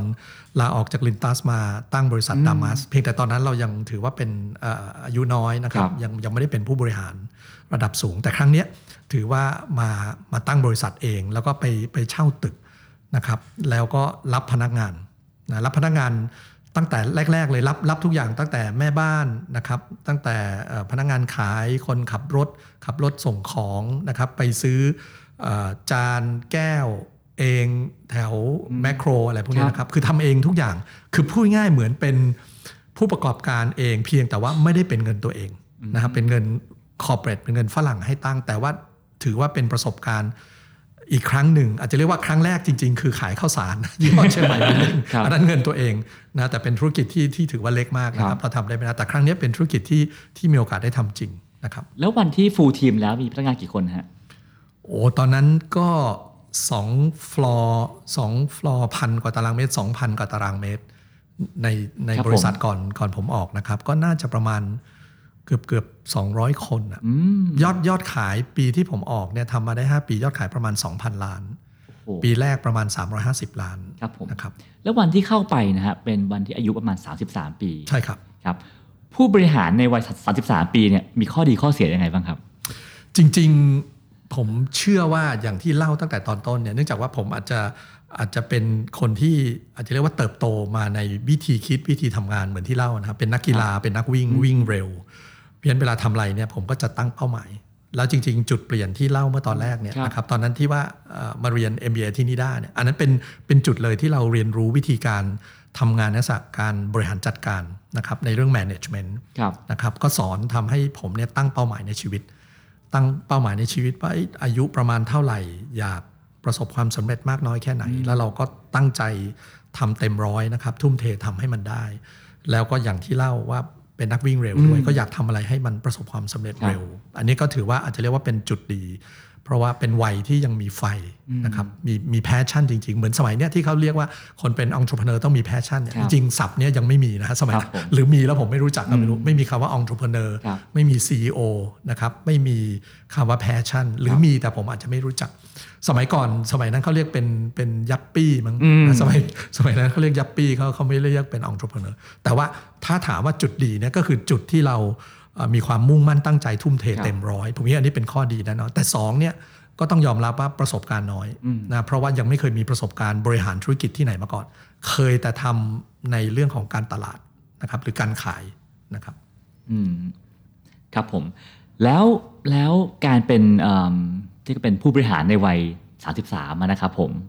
วัยนี้เนี่ยฮะเป็นวัยที่ที่ผมว่าทั้งทั้งประสบการณ์ก็ไม่ได้มาก แล้วก็เพิ่งโดดเข้ามาทำงานของเองตัวเองครั้งแรกอะฮะพอทำจริงแล้วอะเจอรับน้องเจอปัญหาอะไรที่ไม่เคยคิดมาก่อนไหมครับ จริง ๆ รับน้องในในลักษณะนั้นเนี่ยอาจจะไม่ค่อยมีหรือมีน้อยนะครับ แต่แน่นอนเวลาผมรับสมัครพนักงานเข้ามาทำงานเนี่ยจริงก็ยังมีนะครับมีมีเป็นพนักงานที่อายุน้อยกว่าอืมบ้าง แล้วก็ส่วนใหญ่ถ้าในระดับบริหารด้วยกันเนี่ยก็จะมีอายุมากกว่าครับนะฮะเพราะด้วยด้วยประสบการณ์เวลาเรารับเนี่ยเราก็จะดูนะครับครับคนที่จะมาเป็นเอ่อ marketing director เป็น operation director finance director เนี่ยส่วนใหญ่ถ้านับอายุงานจริง ๆ แล้วเนี่ยอายุจะมากกว่าผมอืมเพราะว่าด้วยด้วยวัยด้วยอะไรที่ผมทำมานะครับก็ก็อาจจะอาจจะยากยากๆบ้างนะครับในครับบางคนเนี่ยอย่างยกตัวอย่างถ้าเป็นเรื่อง operation เรื่องโรงงานเนี่ยอืมต่อให้ผมจบ ฟู้ดไซน์มาก็จริงเนี่ยแต่ผมก็ไม่ได้เคยรันโรงงานนะครับครับผมก็ต้องไปหาคนที่เขามีประสบการณ์มาแล้วเนี่ยซึ่งซึ่งแบบเนี้ยอาจจะไม่ถึงการรับน้อง แต่ก็ถือว่าทำงานไม่ง่ายอืมเพราะว่าเป็นสายงานซึ่งเราอาจจะไม่ได้ถนัดโดยตรง ในขณะที่ถ้าเป็นสายงานการตลาดเนี่ยต้องถือว่าเอ่อถือว่ามีโอกาสได้ได้มีประสบการณ์มาก็จะทำได้ดีกว่า หรือถ้า finance เลยเนี่ยก็ถือว่าไม่มีถูกไหมคครัรับบเพราะเป็นผู้บริหารเป็น MD บริษัทก็ต้องดูดูภาพรวมทั้งหมดไม่ได้ดูครับเฉพาะเรื่องการตลาดละ นะเพราะฉะนั้นอันนี้ก็ถือว่าเป็นเป็นจุดที่ที่ผมเชื่อว่าความการเรียนรู้ที่อยากจะเล่าหรือแชร์ให้ฟังเนี่ยก็คือว่าเอ่อถ้าเรามีโอกาสได้ทำเองในลักษณะการทำงานที่ที่อาจจะเรียกว่าที่เขาเรียกว่า hands on ในภาษาอังกฤษเนี่ยก็คือลงไปทำจริงครับแล้วก็อันเนี้ยพอย้อนกลับไปเอ่อดูก็อาจจะเป็นจุดที่ผมเองได้เคยมีโอกาสทำตั้งแต่สมัยเป็น management trainee ครัที่บที่พิซซ่าครับนะหรือพิซซ่าฮัทเนี่ยนะครับ ก็แปลว่าผมจะไม่เคยรู้สึกอะไรเลยนะครับว่า เอ้วันนี้ตำแหน่งเป็น MD แล้วผมจะทำอะไรไม่ได้หมายความว่าต้องนั่งอยู่ในห้องเซ็นเช็ค หรือให้นโยบายอย่างเดียว แต่ผมสามารถที่จะเดินออกไปพบลูกค้าสมัยก่อนก็ต้องไปเจอนะครับเอ่ออาเจกอาแปะอะไรที่เป็นอาเฮียที่ขายของที่เป็นหยีปัวซาปัวขนาดใหญ่นะครับที่อยู่ในในกรุงเทพหรือแม้แต่ในต่างจังหวัด แล้วบางทีตอนไปเนี่ยอันเนี้ยจะเจอรับน้องนะฮะถ้าถามเมื่อสักครู่ครัที่บคุณก้องถามอันเนี้ยรับน้องจริง แปลว่าอา เจกอาแปะที่เป็นหยีปัวขนาดใหญ่เขาก็จะมีนะแนวแบบห้าห้าเสืออะไรเงี้ยนะครับก็จะมีนะครับเหมือนเหมือนในทุกวงการจะมีนะครับแนวโลคอลมาเฟียอะไรเงี้ยอืมห้าเสือ เวลาไปเจอเนี่ยเขาก็จะมองไม่เห็นผมนะครับเขาอันไหนคุณอภิรักษ์คนไหนอะไม่เห็นแกล้งไม่เห็น แกล้งไม่เห็นโอ้โหหรือตั้งใจไม่เห็นไหนไหนครับอยู่ไหนคุณอภิรักษ์อ้าวเหมือนเหมือนเด็กคนนั้นอ่าอะไรนั่นเหรอคุณอภิรักษ์เพราะว่าคนที่ไปกับผมเนี่ยเฮียที่ไปกับผมเนี่ยอายุมากกว่าผมนะที่ที่เป็นแบบ โฮเซลแมเนเจอร์เพราะว่าเขาก็อยู่ประสบการณ์มานาน แล้วเวลาไปคุยก็พูดพูดไทยปนจีนอืมภาษาไทยภาษาจีนอะไรเพื่อครับจะเอ่อขายของให้ได้ครับอะไรเงี้ยนะครับ เพราะฉะนั้นอันเนี้ยต้องถือว่าอาจจะเรียกว่าเป็นประสบการณ์ แต่ว่าพอเราตั้งใจทำจริง ๆ แล้วก็ทุ่มเทแล้วก็อาจจะเรียกว่ามีปัญหาอะไรเนี่ยเราก็ลงไปแก้ให้เขานะครับ ก็ ตอนหลังก็อาจจะเรียกว่าได้รับการยอมรับว่าเฮ้ยไม่ได้จำเป็นต้องดูที่อายุนะครับหรือดูที่บุคลิกจากภายนอกอย่างเดียว ก็ก็ดูที่ความมุ่งมั่นตั้งใจดูที่ประสบการณ์ที่เราได้ทำงานร่วมกับเขานะครับครับเท่าที่ผมจำได้นะฮะคือตอนช่วงนั้นนะตอนที่คุณพิรักษ์ไปเป็นเป็นตำแหน่งเป็น CEO ของที่ฟิโตเลเนี่ยดังมาก ถือว่าเป็นคนที่เอ่อคนในวงการที่จะแบบอุ้ยคนหนุ่มหน้าใหม่ไฟแรงเป็นผู้บริหารที่คนเรียกว่านิยมชมชอบกันมาก ๆ ในวันนั้นนะครับครับมัน มันเกิดขึ้นได้ยังไงครับ กระแสความนิยมแบบนี้ หรือฝีไม้ลายมือเรามันเตะตาเขาได้ยังไงฮะครับเอ่อผมคิดว่าตอนนั้นเนี่ยอาจจะเป็นจุดที่ผมพยายามหาสิ่งที่ทำอะไรที่ใหม่นะครับที่ใหม่ในวงการตลาด แม้ว่าเราไม่ได้เป็นนักการตลาดแล้วนะครับมาเป็น MD บริษัทหรือเป็นผู้บริหารบริษัท เพราะว่าสมัยนั้นเนี่ยส่วนใหญ่แน่นอนกระแสก็ยังเป็นในเรื่องของโคลาวอการต่อสู้กันในเรื่องของสงครามน้ำอัดลมอะไรพวกนี้ในขณะที่ฟริโตเลเป็นบริษัทเล็กมาก นะครับแล้วก็คนก็ไม่ไม่ค่อยสนใจอะว่าขายอะไรนะขายขนมขบเคี้ยวอะไรเงี้ยนะคครัรับบเพียงแต่ว่าจุดที่อาจจะเรียกเป็นจุดเปลี่ยนที่คนรู้จักหรือพอจำได้เนี่ยคือตอนนั้นผมก็พยายามดูว่าเอ๊ะถ้าเราจะส่งเสริมการปลูกมันฝรั่งนะคครัรับบเพื่อเอามาเป็นวัตถุดิบในการทำผลิตภัณฑ์สแน็คก็คือมันฝรั่งทอดกรอบยี่ห้อเลเนี่ยเอ่อแทนที่จะเป็นเรื่องขนมขบเคี้ยวปกติเนี่ยก็คือจะทานแล้วเนี่ยมีประโยชน์อร่อยด้วยนะครับแล้วก็เป็นวัตถุดิบจากธรรมชาติ นะอันนี้เป็นจุดเปลี่ยนเลยก็คือการเน้นในเรื่องของการไปส่งเสริมให้เกษตรกรเนี่ยปลูกมันฝรั่งครับโดยเอาสายพันธุ์มาจากต่างประเทศ แล้วก็ผมก็ไปลุยนะฮะเจอเกษตรกรเองนะครับตอนสมัยนั้นก็ไปแถวเอ่อแม่สอดแถวพบพระที่จังหวัดตากนะครับแล้วก็ไปทั่วทั้งเอ่อภาคเหนือเลยส่วนใหญ่จะปลูกภาคเหนือเยอะ แล้วตอนนั้นเนี่ยคนก็ติดต่อเข้ามาว่าอยากปลูกมันฝรั่งกับเลย์นะฮะอีสานก็มีภาคใต้ก็มีอะไรเงี้ครับแต่ส่วนใหญ่ก็ไปสำรวจแล้วก็ปลูกไม่ได้นะครับ หรือปลูกได้แต่ก็ไม่ดี แล้วก็ตอนนั้นก็พูดง่ายๆคือว่าเป็นแบรนด์ยังเล็กอยู่นะครับ เพียงแต่ว่าเราก็กล้าที่จะไปเอ่อพูดง่ายๆคุยกับทางเอเจนซี่ด้วย แล้วก็คุยกับทางเอ่อบริษัทแกรมมี่ตอนนั้นนะครับก็ไปไปอาจจะเรียกว่าจ้างพี่เบิร์ดอะอืมนะครับมาเป็นครับพรีเซนเตอร์ครั้งแรก ซึ่งแน่นอนด้วยด้วยความดังของพี่เบิร์ดด้วยเอ่อตัวพี่เบิร์ดเองเนี่ยก็ก็ถือว่าเป็นที่รู้จักนะครับเป็นซูเปอร์สตาร์อยู่แล้วในสมัยนั้นนะครับเมื่อเทียบกับแบรนด์เลย์ซึ่งเป็นแบรนด์เล็กนะครับ นะฮะอาจจะเป็นของเ e ปซี่จริง แต่ถือว่าเป็นแบรนด์เล็กมาก แต่ก็ทำให้ถือว่าประสบความสำเร็จที่คนรู้จัก แล้วก็ถือว่าเป็นจุดที่เราใช้พรีเซนเตอร์แต่ว่าพรีเซนเตอร์เมื่อเทียบกับเ e ปซี่ซึ่งเงินเยอะมากนะครับครับของเขาเนี่ยก็จะเป็นซูเปอร์สตาร์แบบแนวนักร้องอะอืมแล้วก็เป็นนักร้องจากต่างประเทศแบบไมเคิลแจ็ k สันอะไรอย่างเงี้ครับนะครับในขณะที่ของ Frito-Lay เองเนี่ยผมตอนนั้นเนี่ยก็ก็คิดขึ้นมา เราบอกว่าเราใช้ entertainment marketing เป็นครั้งแรกที่ใช้คำว่า entertainment marketing ในขณะที่เ e ปซี่ใช้คำว่า music marketing นะครับอืมครับผม แล้วพอบอกว่าอะทำงานแกรมมี่นะฮะจ้างพี่เบิร์ดเป็นพรีเซนเตอร์ทำไปทำมาไงไปอยู่แกรมมี่ซะได้แล้วครับ ใช่ครับใช่ จริง ๆ ตอนนั้นที่ที่มีโอกาสไปอยู่ที่แกรมมี่เนี่ยเพราะว่าถือว่าสนิทนะครับ เพราะว่าครับทำงานกับแกรมมี่แล้วแล้วจริงๆไม่ใช่แค่พี่เบิร์ดคนเดียวครับนะตอนออก Lay's เนี่ย Lay's ทั่วโลกเนี่ยนะครับเป็น Lay's แผ่นเรียบอืมนะครับถ้าใครไปต่างประเทศก็จะเห็น แต่เมืองไทยเนี่ยเป็นเป็น Lay's ยี่ห้อเดียวในโลกตอนนั้นที่ออกนะครับ เราเรียกว่า Lay's Rock อืมนะครับ แล้วก็ไปจ้างเอ่อดารานักร้องนะฮะเป็นร็อกเกอร์สาวอะนะฮะตอนนั้นคือมาชาครับนะครับมามาเป็นพรีเซนเตอร์ของ Lay's แล้วก็ครับออกว่า Lay's Rockนะครับแล้วตอนนี้ก็เป็น Lay's Rock ที่ขายดีมากครับแล้วก็ประเทศไทยเป็นเจ้าแรกในโลกนะที่ออกสินค้าตัวนี้มาเป็นเป็นขอโทษ Lay's ฮะอะไรคือ insight ทำให้อยากทำ Lay's Rock เนี่ยฮะคือคือมีความรู้สึกว่า เราบอกว่าแผ่นเรียบ แผ่นเรียบก็แบบเรียบง่ายอะชีวิตเรียบง่ายกินแล้วแบบเหมือนคนเรียบง่ายครับนะที่เรามีความรู้สึกว่าเฮ้ยผู้บริโภคเนี่ยเวลาเราไปทำ survey ทำ insight มาเนี่ยเอ้ยคนเนี่ยมันมีความหลากหลายมาก มันไม่ได้ว่าทุกคนต้องการแบบอารมณ์ดีเรียบง่าย หรือพูดง่ายๆฟังเพลงชอบแต่เพลงป๊อปอะอ่าถูกไหมครับ คนก็ชอบเพลงร็อกเพลงอินดี้หรือแม้แต่ลูกทุ่งหรืออะไรเงี้ยมันมีความหลากหลายมากนะเพราะฉะนั้นอันนั้นก็เป็นจุดที่อาจจะเรียกว่าเอ่อ มีโอกาสได้ออกสินค้าใหม่เยอะมากนะครับก็ออกสินค้า Lay's Rock เป็นครั้งแรก แล้วก็สมัยนั้นเนี่ยอาจจะเรียกว่าเป็นครั้งแรกหรือเปล่าไม่แน่ใจแต่ครั้งแรก ๆ แน่นอนนะครับก็คือออก Lay's รสกระเพรากรอบอืมเอาเป็นว่ากระเพราวันเนี้ยที่ดังมากนะคนครับไทยทุกคนเป็นสตรีทฟู้ดที่ดังทั่วโลกเนี่ยสมัยนั้นก็เป็นครั้งแรกนะครับที่ Lay's ออกยี่ห้อเอ่อเป็นรสชาติกระเพราเป็น Lay's รสกระเพรากรอบแล้วตอนนั้นก็ขายขายดีมาก แล้วก็มาออกรสต้มยำนะครับช่วงนั้นก็จะเน้นในใน flavor ที่เป็นเป็นรสชาติไทยๆ จนกระทั่งมีความรู้สึกว่าเอ๊ะทำทำไมเราเราถือว่าขายดีละตอนนั้นนะครับทำไมจะต้องเป็น global brand อย่างเดียวทำไมเราไม่ออกแบรนด์ไทย ก็เลยเลยคุยกันกับทีม แล้วก็เป็นครั้งแรกที่ออกเป็นแบรนด์ไทยขึ้นมา ภายใต้บริษัท Frito-Layแบรนด์ชื่อตะวันนะครับซึ่งวันนี้ก็ยังขายอยู่นะครับ อันนั้นก็เป็นเป็นเป็นแบรนด์แรกในโลก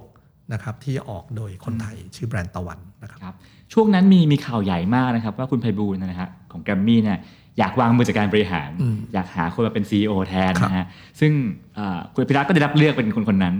ซึ่ง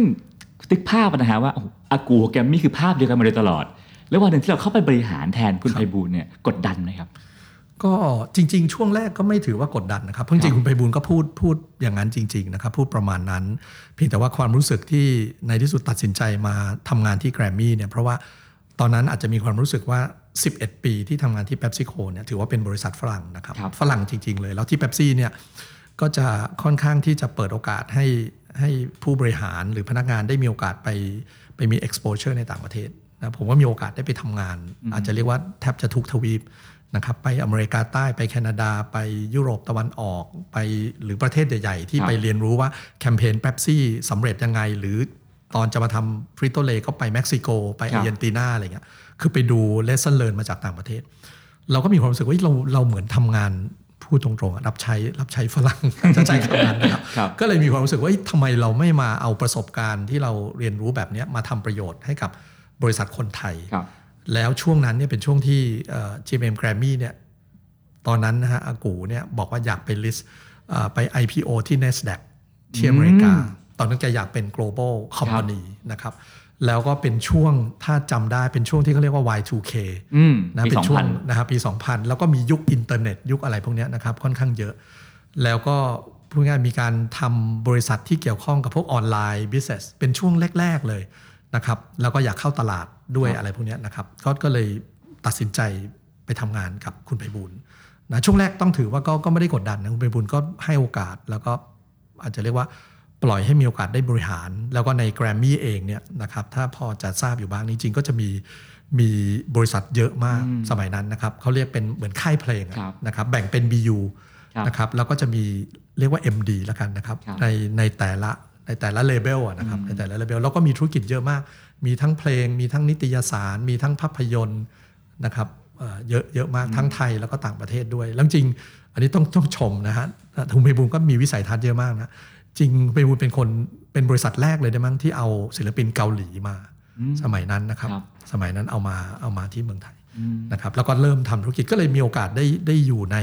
ธุรกิจที่เกี่ยวข้องทางด้าน entertainment นะครับซึ่งอาจจะเรียกว่าต่อเนื่องมา เนื่องจากว่าสมัยทำที่เ e ปซี่ก็ทำเรื่องมิวสิกมาร์เก็ตติ้งนะครับทำเรื่อง entertainment marketing มาก่อนครับแล้วแล้วการไปทำงานกับเหล่าศิลปินนะฮะครับโอ้ซึ่งฟังดูทั้งตึกแกรมมี่น่าจะมีองค์เต็มไปหมดเลยนะฮะทั้งครับศิลปินทั้งผู้บริหารเนี่ยนะฮะ เหตุการณ์ในช่วงสักสองสามปีนั้นนะสอนอะไรคุณอภิรักษ์บ้างฮะครับก็ผมคิดว่าอันนี้ก็เป็นสิ่งที่อาจจะเรียกเป็นเรื่องใหม่นะครับเพราะว่าผมอาจจะทำงานอยู่ในบริษัทที่มีกรอบมี pattern ของการบริหารองค์กรขนาดใหญ่มาครับซึ่งตอนแรกก็มีความรู้สึกว่าเอ้ยแบบเนี้ยน่าจะช่วยมา complement เติมเต็มในจุดจุดที่จะเรียกว่าโอเค เป็นบริษัท entertainment มีศิลปินมี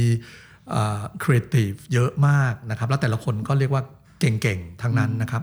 แต่แน่นอนในขณะที่อีกมุมหนึ่งเนี่ยเนื่องจากเป็นบริษัทจดทะเบียนเนี่ยก็ต้องการการทำงานที่เป็นระบบครับการทำงานในเรื่องของการวางแผน ในเรื่องรายได้ ในเรื่องกำไรขาดทุน การควบคุมค่าใช้จ่าย ซึ่งแน่นอนเป็นเรื่องไม่ง่ายนะเวลาประชุมผู้บริหารทั้งหมดเนี่ยอาจจะมี MD เข้ามาสัก 20กว่าคน แล้วแต่ละคนก็เป็น MD ของค่ายเพลงของเลเบลของอะไรแต่ละคน ซึ่งก็จะมีเอกลักษณ์ครับถูกไหมครับที่ตรงตามเลเบลของของแต่ละคนนะฮะช่วงแรกก็อาจจะอาจจะเรียกว่าต้องต้องปรับตัวบรรยากาศในห้องประชุมเป็นยังไงฮะก็ มันต่างจากที่เคยเจอมาไหมครับ ก็ก็แตกต่างแน่นอนนะบางบางบางคนก็ไม่ไม่ได้ฟังไม่ได้ฟังไม่ได้ฟังก็อาจจะมีผู้ช่วยมาช่วยฟังแทนนะครับอาจจะเป็นผู้จัดการฝ่ายบัญชีอะไรเงี้ยครับนะฮะส่วนส่วนเขาก็ไม่ได้ฟัง ตอนหลังก็ปรับตัวแล้วก็เวลาบางทีก็ต้องไปประชุมที่พอจะคุยกันเป็นเรื่องเป็นราวหน่อย ก็คืออาจจะประมาณใกล้ๆเที่ยงคืนแล้วก็ไปนั่งคุยกันตามร้านอาหารครับ นะครับแล้วก็จะมีอย่างพี่เล็กอะไรเงี้ยก็จะโทรเรียกนะครับ MD คนนั้นคนนี้มานั่งคุยเวลาจะออกอัลบั้มใหม่อะไรเงี้ยก็แปลว่าชีวิตเปลี่ยนนะจากการที่คุยงานกลางวันกลายเป็นชีวิตหลังเริ่มหนังบ่ายโมงเป็นต้นไปใช่แต่แต่ผมก็ทำงานเป็นกะนะครับ ถ้าจะใช้คำนั้นทำงานเป็นกะเหมือนกันคือผมเข้ากะเช้าอ่ากะเช้าก็จะอยู่ยาวนะฮะไปบูลเองอาจจะเข้ากะบ่าย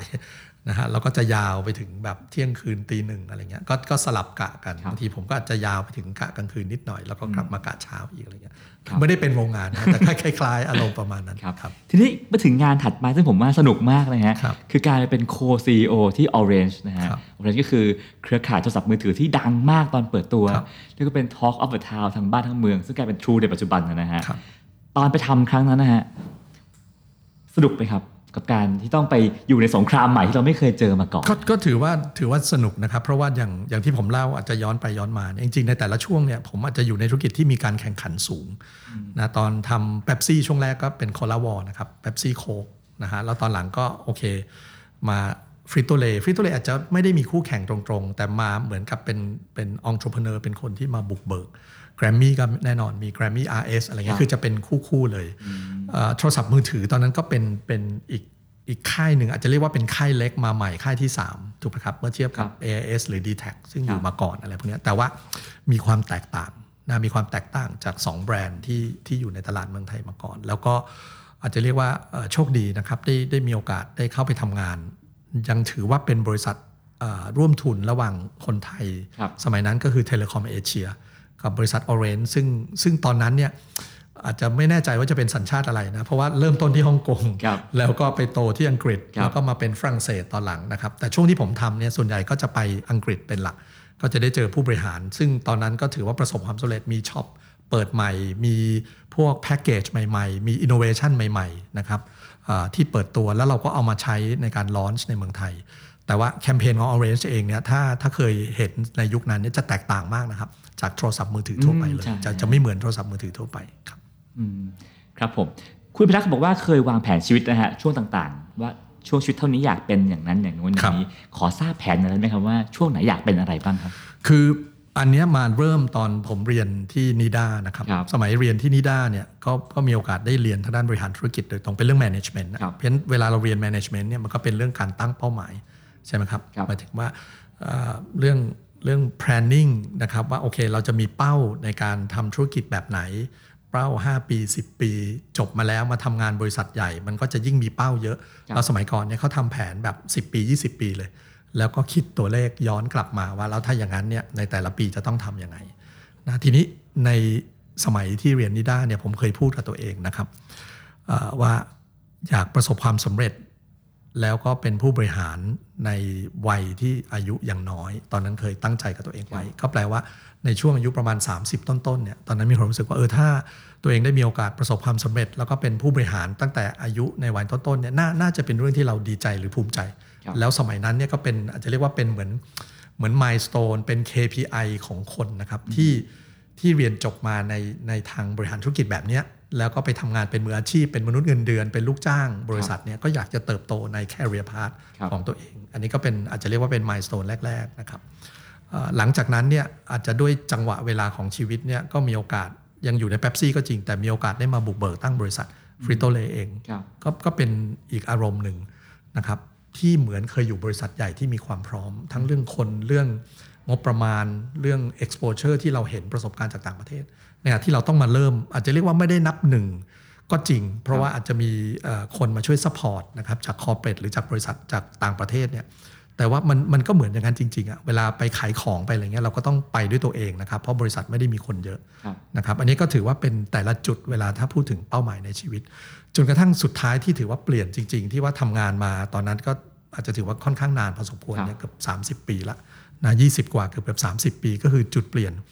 ที่ตัดสินใจลาออกมาลงสมัครรับเลือกตั้งเป็นผู้ว่ากทมตอนนั้นคือคิดอะไรอยู่ครับต้องการอะไรในชีวิตครับ จริงๆถ้าย้อนนิดเดียวเนี่ยนะครับ ก็คือว่าสมัยตอนเด็กๆเนี่ยจริงๆผมก็เคยไปเดินหาเสียงนะครับกับกับคุณพ่อนะคุณพ่อเคยลงสมัครรับเลือกตั้งที่ที่เมืองนนท์นะครับ เป็นสมาชิกสภาจังหวัดที่ที่ที่อำเภอปากเกร็ดที่จังหวัดนนท์ครับเคยไปเดินหาเสียงแต่เด็ก ๆ แล้วก็ฟังคุณพ่อ อยู่ที่บ้านก็ชอบการเมือง อ่านหนังสือพิมพ์การเมืองอะไรก็เคยติดตามไปฟัง สมัยเรียนอยู่เอ่อมัธยมต้นก็เคยไปฟังปราศัยบ้างอะไรเงี้ยเวลามีนักการเมืองมาอันนี่ก็ถือว่าอาจจะอาจจะชอบซึมซับมามาโดยไม่รู้ตัวอ่าอันนั้นก็อาจจะเป็นจุดหนึ่งที่พอถึงวันที่เรามีความรู้สึกว่าเอ้ยเราเราอิ่มตัว แล้วก็ถือว่าได้เดินทางมาถึงจุดที่เรียกว่าเราเคยประเมินตัวเองไว้นะครับ จุด อาจจะเรียกเป็นความสำเร็จของคนในยุคนั้นเนี่ยว่าได้มีโอกาสมาเป็น MD มาเป็น CEO แล้วเนี่ยเพราะฉะนั้นเวลาที่เหลืออยู่ถ้ามีโอกาสได้ได้มาทำประโยชน์เพื่อสังคมในมุมที่คิดว่าเอาประสบการณ์ตัวเอง เพราะว่าผมลงสมัครเป็นผู้ว่ากทมไม่ได้เป็นสสนะครับครับนั้นเพราะฉะนั้นก็อาจจะไม่ต้องถือว่าผู้นี้ปราศัยเก่งพูดเก่งอะ่ะแต่เชื่อว่ามีประสบการณ์เรื่องการบริหารจัดการทางด้าน management ก็คิดว่าน่าจะเป็นจุดที่มาช่วยในการบริหารจัดการเมือง นะซึ่งแน่นอนแตกต่างแน่นอน เพราะมีคน 10 กว่าล้านคนนะครับที่บริหารองค์กรมันมันมันเล็กกว่าแน่นอนครับแต่ก็อันนั้นเป็นจุดจริง ๆ แล้วก็รู้สึกว่าครอบครัวค่อนข้างมีความเอ่อพร้อมในลักษณะหนึ่งละ คือคือผมเนี่ยไม่เคยตั้งใจว่าจะรวยมีเงินเยอะ ๆ นะครับครับเอาแค่ว่าประสบความสำเร็จในการทำงาน แล้วก็ลูกๆนะครับหมายความว่า ครอบครัวได้ได้มีโอกาสได้มีคุณภาพชีวิตที่ดี ลูกได้รับการศึกษาที่ดีเนี่ยผมคิดว่าอันนั้นคือสิ่งที่ผมก็ก็ค่อนข้างพอใจ ก็เลยตัดสินใจลาออกมาลงสมัครรับเลือกตั้งเป็นผู้ว่ากทมครับซึ่งก็ได้เป็น 2 สมัยต่อกันนะครับใช่ครับ8ปีใช่ครับในช่วง 8 ปีนี้ฮะคุณอภิรักษ์ได้เจออะไรที่ในชีวิตนี้ไม่เคยเจอมาก่อนบ้างครับ ก็เจอในเยอะมากนะครับในสิ่งที่อาจจะไม่เคยคาดหวังว่าจะเจอนะครับ เพราะว่าการมาเป็นเอ่อผู้ว่ากทมในยุคสมัยนั้นเนี่ยต้องยอมรับว่ามันมีเรื่องการเมืองค่อนข้างรุนแรงนะครับในสมัยนั้นการเมืองอาจจะเรียกว่าสองขั้วด้วยก็ไม่ได้ต่างจากสมัยนี้แหละ แต่ว่าสมัยนั้นก็อีกแบบหนึ่งนะครับ เพราะฉะนั้นก็แทนที่เราจะได้บริหารงานในฐานะเป็นพวกกทมครับตรงๆ ดูแลทุกสุขของพี่น้องประชาชนในกทมนะครับแก้ไขปัญหาเอ่อจราจรน้ำท่วม คุณภาพชีวิต การศึกษาอะไรตามนโยบายที่เราเคยประกาศไว้เนี่ยมันก็จะมีเรื่องการเมืองเข้ามานะครับเอ่อสองเนี่ยเนื่องจากว่าผมเป็นผู้ว่าตอนได้รับการเลือกตั้งเนี่ยตอนนั้นอายุ 43 ปีครับก็ต้องถือว่าน้อยนะครับเมื่อเทียบกับอาจจะเรียกว่ามาตรฐานของคนบริหารองค์กรเอ่อ ขนาดใหญ่แบบกทม เพราะว่าเอ่อคนที่เป็นผู้บริหารฝ่ายประจำเนี่ยอย่างคนที่เป็นท่านประหลัดเองรองประหลัด หรือแม้แต่ผู้บริการสำนัก ซึ่งก็เทียบเท่าอธิบดีนะครับ 40เนี่ยส่วนใหญ่ก็จะอายุประมาณ 50 กว่า50ไปปลายๆด้วย50ซ้ำไปปลายๆด้วยซ้ำไปเพราะกว่าจะขึ้นมาเป็นรองประหลัดประหลัดอะไรพวกนี้เนี่ยเพราะฉะนั้นในช่วงแรก ๆ ก็แน่นอนในเรื่องของของการยอมรับของข้าราชการนะครับในเรื่องของการนำนโยบายไปสู่การปฏิบัติเอ่อจนกระทั่งผมคิดว่าเราก็ ตั้งใจทำให้เห็นนะครับว่าเราเราประชาชนเลือกตั้งเรามา แล้วเราก็ประกาศนโยบาย แล้วเราก็อยากเห็นความเปลี่ยนแปลงที่เกิดขึ้นจริงนะครับในกทม ก็อาศัยว่าช่วงแรกๆก็อาจจะมีปัญหาอุปสรรคบ้างนะครับในความเข้าใจหรือแม้แต่การพูดคุยสื่อสารกันเนี่ยเพราะว่าผมก็จะพูดคุยสื่อสารในลักษณะที่เหมือนอยู่เอกชนมาตลอดครับนะที่ในทางราชการเนี่ยมันก็ต้องมีระเบียบการปฏิบัติราชการต่างๆ ซึ่งอาจจะมีครับความแตกต่างกัน สองเนี่ยก็มีสภากทม ซึ่งก็ไม่ได้ต่างจากสภาผู้แทนราษฎร ก็จะมีการอภิปรายนะครับซึ่งแน่นอนเวลาอภิปรายส่วนใหญ่ก็น่าจะหนักไปทาง ตีมากกว่าชมอยู่แล้วนะครับ ชมคงไม่มี เพราะฉะนั้นก็ก็เป็นเรื่องที่อาจจะเป็นเป็นจุดเริ่มต้นในทางการเมืองแล้วล่ะ นะครับอันนี้ก็ถือว่าเป็นประสบการณ์การเรียนรู้ในทางการเมือง ในฐานะที่เป็นผู้ว่ากทมจริงครับอันนี้ขอทราบมุมมองของอดีตผู้ว่าสองสมัยหน่อยนะฮะครับคือมีคนบอกว่าผู้ว่ากทมจริง ๆ แล้วอำนาจไม่ได้เยอะนะๆครับคือมันมีหน่วยงานต่างๆเจ้าของต่างๆ มากมายเลยผู้ว่าไม่ได้เยอะครับผมเลยอยากขอถามว่า แล้วคุณพิทักษ์พบว่าอะไรคือสิ่งที่ผู้ว่ากทมสามารถทำได้แน่ ๆ และอะไรคือสิ่งที่โอ้ทำยากมากไม่มีทางทำได้หรอก ครับแต่ผมคิดว่าอันนี้เป็นเรื่องอาจจะเรียกว่าเป็นเรื่อง mindset ก่อนนะครับ เป็นเรื่องวิธีคิดก่อน คือถ้าเราคิดว่าเราจะมาเป็นผู้ว่ากทม แล้วบริหารราชการตามอำนาจหน้าที่อย่างเดียวเนี่ยอืมแน่นอนเราก็จะทำได้ไม่เยอะตามที่คุณก้องว่าครับกับสองถ้าเราบอกว่าเราจะทำให้เฉพาะคนที่มีสิทธิ์เลือกตั้ง ซึ่งมีอยู่แค่ประมาณ ห้าล้านกว่าคนไม่เกิน 6 ล้านคนครับเนี่ยที่คนที่อยู่ในกรุงเทพอาจจะมากไปถึง 10 12 ล้านคนและจะรวมถึงชาวต่างประเทศนักท่องเที่ยว คนต่างจังหวัดถูกไหมครับที่เดินทางมาเยี่ยมลูกหรือมาทำงาน แต่ไม่มีทะเบียนบ้านครับเลือกตั้งไม่ได้ แต่เขาใช้ชีวิตในกรุงเทพเนี่ยผมคิดว่าอันนี้คืออยู่ที่มุมมองและวิธีคิด เพราะฉะนั้นตั้งแต่ผมผมได้รับเลือกตั้งมาแล้วทำงานเนี่ยผมก็จะไม่มอง ในเรื่องข้อจำกัดอย่างเดียว แต่แต่พอรู้นะครับว่าครับทำอะไรได้บ้าง เอาเช่นง่ายๆเรื่องจราจรเนี่ยเวลาไปดีเบตหาเสียงเนี่ยนะครับเอ่อผู้สื่อข่าวนักข่าวก็จะถามทุกคนนะครับครับว่าจะแก้ปัญหาจราจรยังไง แล้วผู้สมัครผู้ว่ากทมก็จะมีแนวนโยบายทุกคนที่จะแข่งกันตอบ เพื่อให้ประชาชนเอ่ออยากเลือกเขาเข้ามา แต่โดยข้อเท็จจริงเนี่ยจริง ๆ แล้วเอ่อในการแก้ไขปัญหาจราจรเนี่ยเป็นเรื่องที่ยากมาก เพราะว่าอำนาจหน้าที่ของผู้ว่ากทมเนี่ยถือว่าไม่เยอะเลย เช่นนะครับในเรื่องการจราจรเนี่ยตำรวจจราจรเนี่ยก็ขึ้นอยู่กับบชนครับขึ้นอยู่กับสำนักงานตำรวจแห่งชาติครับนะครับ สองก็คือว่ารถเมย์นะก็ขึ้นกับกระทรวงคมนาคมครับนะฮะเอ่อรถไฟฟ้าก็อาจจะมี BTS อันเดียวนะครับที่สัมปทานเป็นของกทม แต่รถใต้ดินเนี่ยไม่ใช่แน่นอนนะครับเอ่อช่วงหลังอาจจะมีเรื่องมอเตอร์ไซค์หรือวินมอเตอร์ไซค์มาบ้างครับเอ่อแท็กซี่อะไรก็ไม่ได้โดยตรงถูกไหมครับครับเพราะฉะนั้นเนี่ยในการบริหารจัดการให้มันเบ็ดเสร็จแก้ไขเนี่ยคงคงคงทำไม่ได้เฉพาะในเรื่องที่เรามีอำนาจหน้าที่ หรือถ้าเขาจะพูด พูดขำๆนะครับ อันนี้อาจจะขอประทานโทษท่านผู้ฟังนิดหนึ่งเขาชอบพูดว่า อ๋อกทมมีหน้าที่แค่ขีดสีตีเส้นน่ะอืมเคยเห็นไหมเวลาถนนสวยๆครับครับคือทาสีใหม่พวกนะครับพวกทางม้าลายครับพวกที่ห้ามจอดอะไรเงี้ยแต่ว่าถ้าเราคิดแบบนั้นเนี่ยคงไม่ได้ และอันนี้รวมไปถึงทุกเรื่องนะครับ ทั้งเรื่องโรงพยาบาลโรงเรียนนะครับ หรือแม้แต่เอ่ออาจจะเรียกกันว่าการดูแลทุกสุขของประชาชนในเรื่องต่างๆอะเช่นสาธารณูปโภคนะครับเอ่อ ไฟฟ้าประปาก็ไม่ได้ขึ้นกับผู้ว่ากทมครับถูกไหมฮะกฟนเอ่อกปนเนี่ยก็มีถือว่าเป็นรัฐวิสาหกิจขึ้นกับกระทรวงมหาดไทยครับแต่ว่าถ้าผู้ว่ากทมรู้สึกอย่างนั้นเนี่ยก็ไม่ถือว่าเป็นผู้ว่ากทม ที่ดูแลทุกสุขประชาชนจริง เพราะฉะนั้นเราคงต้องทำอะไรที่มากกว่าอำนาจหน้าที่ แต่ไม่ได้ทำผิดกฎหมายนะครับครับ ก็คือใช้วิธีในเรื่องของการประสานงาน แล้วก็ใช้การบริหารจัดการเพื่อที่จะ มีเป้าหมายร่วม แล้วก็วางแผนร่วมกัน แล้วก็ขับเคลื่อนทำงานกับหน่วยงานต่างๆ ทั้งองค์กรภาครัฐรัฐวิสาหกิจ แล้วก็เอกชนที่จะเข้ามาช่วยขับเคลื่อนแก้ไขปัญหาให้กทม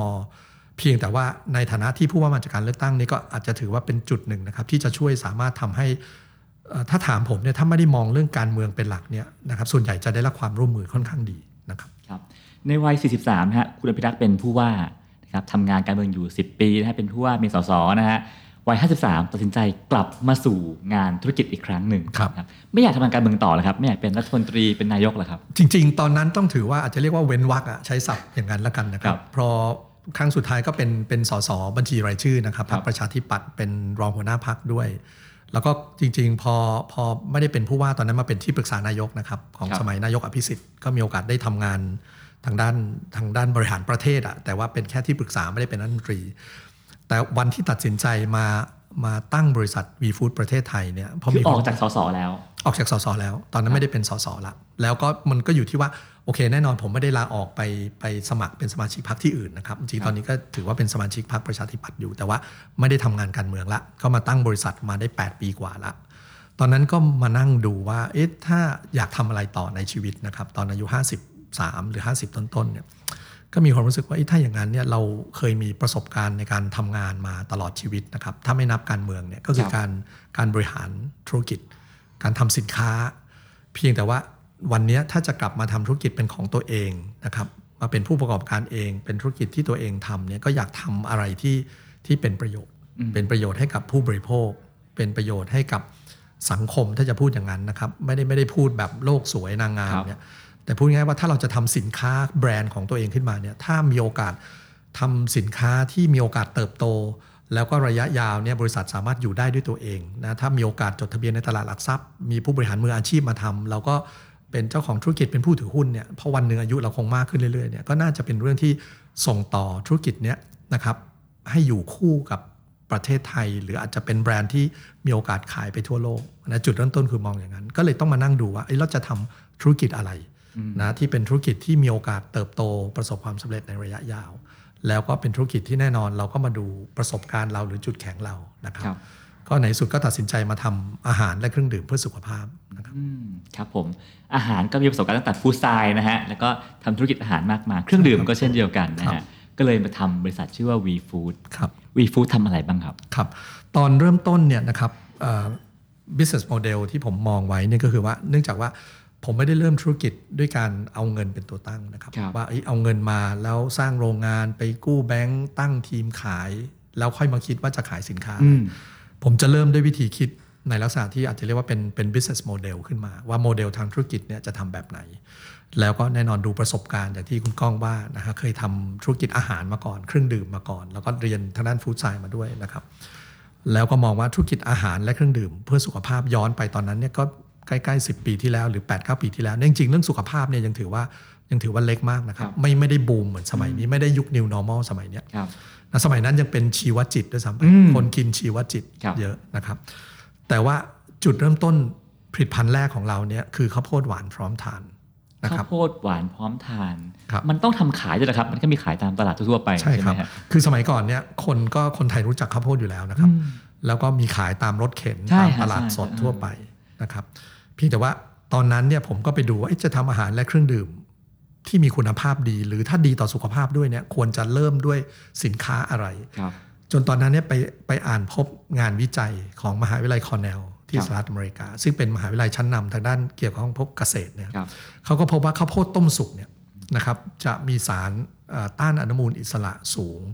แล้วก็มีสารต้านมะเร็งนะครับแล้วก็มีพวกเอ่อวิตามินมี functional benefit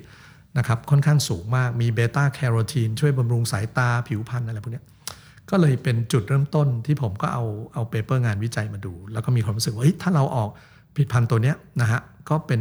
อาหารเป็นผลิตภัณฑ์ที่มีประโยชน์นะฮะต่อผู้บริโภคต่อคนไทย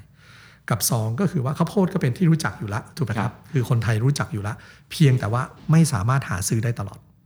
อาจจะเรียกว่าเป็น pain point ของคนติดอะไรฮะ ถึงหาซื้อไม่ได้ตลอด ไม่ได้ตลอดก็คือว่าก็แล้วแต่รถเข็นอ่าจะมาไหม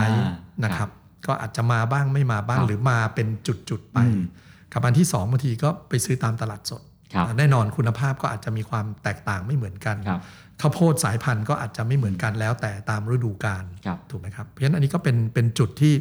ผมก็เริ่มด้วยการทำทำวิจัยนะทำ consumer research ครับ ก็ไปพบจุดแบบเนี้ยครับอาจจะสมัยใหม่หน่อยก็เรียกว่า pain point ครับของผู้บริโภคว่าเนี่ยหาซื้อยากอืมนะครับอร่อยก็บางทีเอ๊ะเดี๋ยวอาจจะอร่อยบ้างไม่อร่อยบ้างคุณภาพไม่สม่ำเสมอครับนะครับจนกระทั่งก็เลย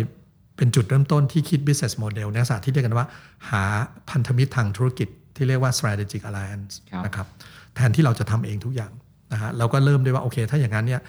นะครับเอ่อสินค้าของเราเนี่ยใครจะผลิตใครจะส่งเสริมปลูกให้อืม ก็พอดีโชคดีมีรุ่นพี่นะครับที่เรียนจบฟู้ดไซน์จากจากมชมาด้วยกันเนี่ยครับเขาทำธุรกิจส่งออก ส่งออกผักผลไม้ข้าวโพดครับก็ไปคุยแล้วก็เอ่อถือว่าเป็นโรงงานที่เราไปจ้างผลิตอยู่ที่กาญจนบุรี ซึ่งเป็นแหล่งปลูกข้าวโพดทีนี้ถ้าจะขายเนี่ยนะจะขายยังไงให้สามารถที่จะกระจายได้ทั่วประเทศ ก็ในสุดก็ไปคุยกับทางเครือ CPO ซึ่งเป็นเจ้าของเอ่อร้านสะดวกซื้อ7 e เ e ่ e อซึ่งครับตอนนั้นมีสาขาอยู่แค่ครับ8,000 ปัจจุบันนี้ประมาณ 1 2ื่นละครับก็คือถือว่าเป็นจุดกระจายสินค้าที่จะทำให้ผู้บริโภคสะดวก หาซื้อข้าวโพดหวานพร้อมทาน สมัยนั้นยังใช้แบรนด์ชื่อ V Corn นะครับครับหาซื้อได้ 24 ชั่วโมงเลยนะครับแล้วก็เป็นร้านใกล้บ้านใกล้ที่ทำงานนะครับผมแล้วพอทำจริงเอาเข้าเซเว่นจริง ๆ แล้ว feedback เป็นยังไงฮะจริง ๆ ในปี 2 ปีแรกเนี่ยถือว่าได้รับ feedback ที่ดีมาก เพราะว่าเป็นครั้งแรกที่คนแปลกใจว่าเดินเข้าไปในร้านเซเว่นแล้วมีข้าวโพดฝักครับใส่ถุงนะถุงพลาสติกแบบ vacuum pack ขายอะครับ นะคือมันจะมันจะโดดขึ้นมาเลยนะเพราะสินค้าส่วนอื่นก็ใส่ในแพ็คปกติครับนะครับแต่ว่าจุดที่เราทำเนี่ยนะสิ่งที่ผมถือว่าเป็นจุดขายหลักของของบริษัทเราหรือของแบรนด์เราเนี่ยนะครับเราจะเน้นในเรื่องของการทำสินค้าที่เน้นเรื่องเรื่อง innovation เรื่องนวัตกรรมครับก็คือจะเริ่มด้วยสายพันธุ์ของข้าวโพดครับเราจะมีการวิจัยพัฒนาสายพันธุ์ขึ้นมา ว่าจะใช้สายพันธุ์อะไรที่อร่อยนะครับมีประโยชน์ 2. เราจะเน้นในเรื่องของการทำแบรนด์ทำการตลาด อันนี้ถือว่าเป็น core competency ของบริษัท ในขณะที่การกระจายสินค้าเรื่องการผลิตเนี่ยเราอาจจะใช้พันธมิตรทางธุรกิจทำนะครับแล้วก็จะเน้นในการที่จะออกสินค้าใหม่ มีผลิตภัณฑ์ใหม่ๆ ค่อนข้างเยอะ เพราะฉะนั้นก็ถือว่าได้รับกระแสค่อนข้างดี แต่อันเนี้ยก็เป็นเป็นปัญหานะครับเป็นปัญหาแปลว่าข้าวโพดไม่พอขายคือขายดีแล้วของขาดอะถ้าพูดกันอย่างนั้นนะครับ เพราะว่าข้าวโพดเนี่ยเป็นสินค้าเกษตร มันจะมีฤดูกาลนะครับ 12 เดือนเนี่ยอาจจะเรียกว่า เป็นฤดูที่มี low season high season อะถ้าใช้คำนั้นนะครับ สินค้าไม่ได้สม่ำเสมอทั้งปี บางช่วงก็เจอภัยแล้ง เจอน้ำท่วมผลิตผลต่อไร่ก็อาจจะไม่เท่ากัน บางช่วงมาก บางช่วงน้อย อะไรพวกนี้เป็นต้นก็เลยต้องต้องทำวิจัยแล้วก็หาสินค้าใหม่ ๆ ออกมา จากปีแรกที่ออกเนี่ยนะครับเรามีสินค้าแค่ 2 ตัวนะครับก็คือข้าวโพดฝักเต็ม แล้วก็ข้าวโพดถ้วยรูดเม็ดนะครับคลุกครับเนยใส่ถ้วยอืมนะจนตอนหลังเนี่ยก็มีข้าวโพดสายพันธุ์ใหม่ ๆ ออกมาทำพัฒนาผลิตภัณฑ์ใหม่ๆ เป็นข้าวโพดตัด 3 ท่อน คือแทนที่จะท่อนเดียวแล้วบางคนกินไม่หมดครับนะอันเนี้ยถือว่าเป็นสินค้าที่ได้รับรางวัล innovation เลยครับด้วยซ้ำไป คนอาจจะแปลกใจข้าวโพดสามท่อนเนี่ยเออได้รับ innovation ได้ยังคไงรับเพราะว่าเราไปวิจัยพบว่า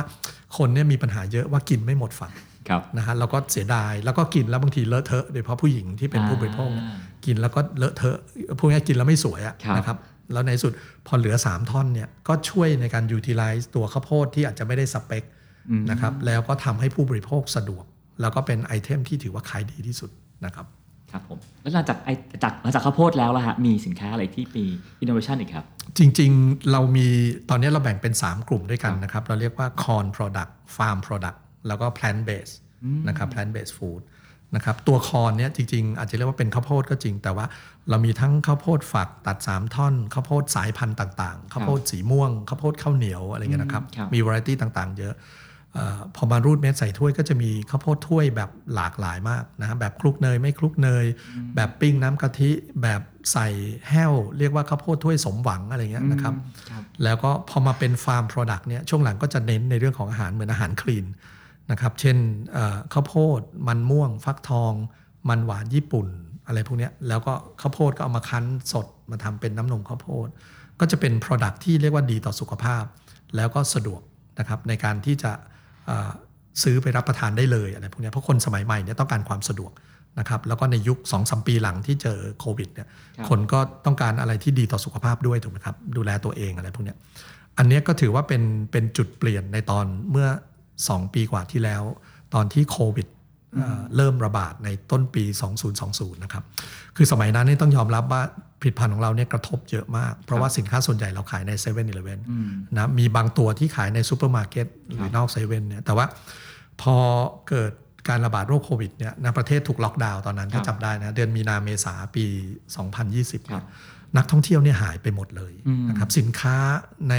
ร้านเซเว่นเนี่ยส่วนใหญ่จะขายดีในกรุงเทพ แล้วก็เมืองใหญ่ที่เป็นเมืองท่องเที่ยวนะครับ เช่น เชียงใหม่ภูเก็ตนะครับหาดใหญ่พัทยาอะไรอย่างเงี้ยนะครับครับหรือเมืองใหญ่ ๆ ในภูมิภาคเช่น ขอนแก่นโคราชอุบลอะไรพวกเนี้ยเอ่อสองก็คือพอถูกเคอร์ฟิวถูกไหมครับ ก็ขายได้แค่บางช่วงครับนะครับอาจจะหลังสี่ทุ่มห้าทุ่มขายไม่ได้แล้วต้องรอถึงเช้าอะไรเงี้ยเพียงยอดขายเรานี้ตกเยอะมาก 30-40%นะครับโดยเฉพาะในต่างจังหวัด ก็เลยบริษัทก็พยายามดิ้นรนนะต้องพูดตรงๆนะดิ้นรนในการที่จะหารายได้ ก็อาจจะเรียกว่าเป็นการฟอร์สอะหรือถ้าจะใช้ศัพท์ว่าแปลวิกฤตเป็นโอกาสก็ได้นะครับ ตอนนั้นเราก็พยายามมองว่าเอ้ยเราจะเราจะสามารถผ่านวิกฤตครั้งนี้ไปได้ยังไงนะแน่นอนส่วนใหญ่คนที่ทำก็คือไปขายออนไลน์ครับของเราก็เปิดนะเปิดธุรกิจออนไลน์ขึ้นมานะเปิด Line OA ขึ้นมาชื่อ a d v Farm ครับแล้วก็ไปเช่าเอ่อพวกเขาเรียกว่าอะไรเป็น DC นะครับห้องเย็นครับแล้วก็ทำสินค้าส่งเอง ตอนแรกก็จะเอาสินค้าที่มีอยู่แล้วเนี่ยพวกข้าวโพดน้ำนมข้าวโพดนะครับแล้วก็พวก สินค้าที่เป็นเขาเรียกว่าอะไรฮะคลีนฟู้ดเนี่ยนะครัครับบที่เป็นเฮลตี้มิกซ์เนี่ยข้าวโพดฟักทองมันม่วง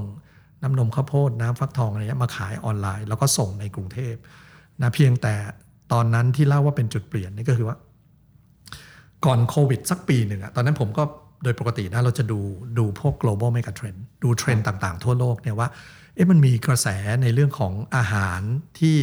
เอ่อที่ขายดีทั่วโลก หรือคนสนใจกระแสเรื่องอะไรบ้างนะครับ ตอนนั้นก็ไปพบว่ามีกระแสที่เรียกกันว่า plant based food ขึ้นมาครับในอเมริกา แล้วก็ในหลายประเทศทั่วโลกนะครับประมาณปลายปี 19 แต่เมืองไทยเนี่ยตอนนั้นยังไม่ค่อยมีนะตอนนั้นก็จะมีพวกซูเปอร์มาร์เก็ต import เข้ามาขายนะครับอย่าง Beyond Meat เนี่ย import เข้ามาครับแต่ว่าราคาจะแพงมาก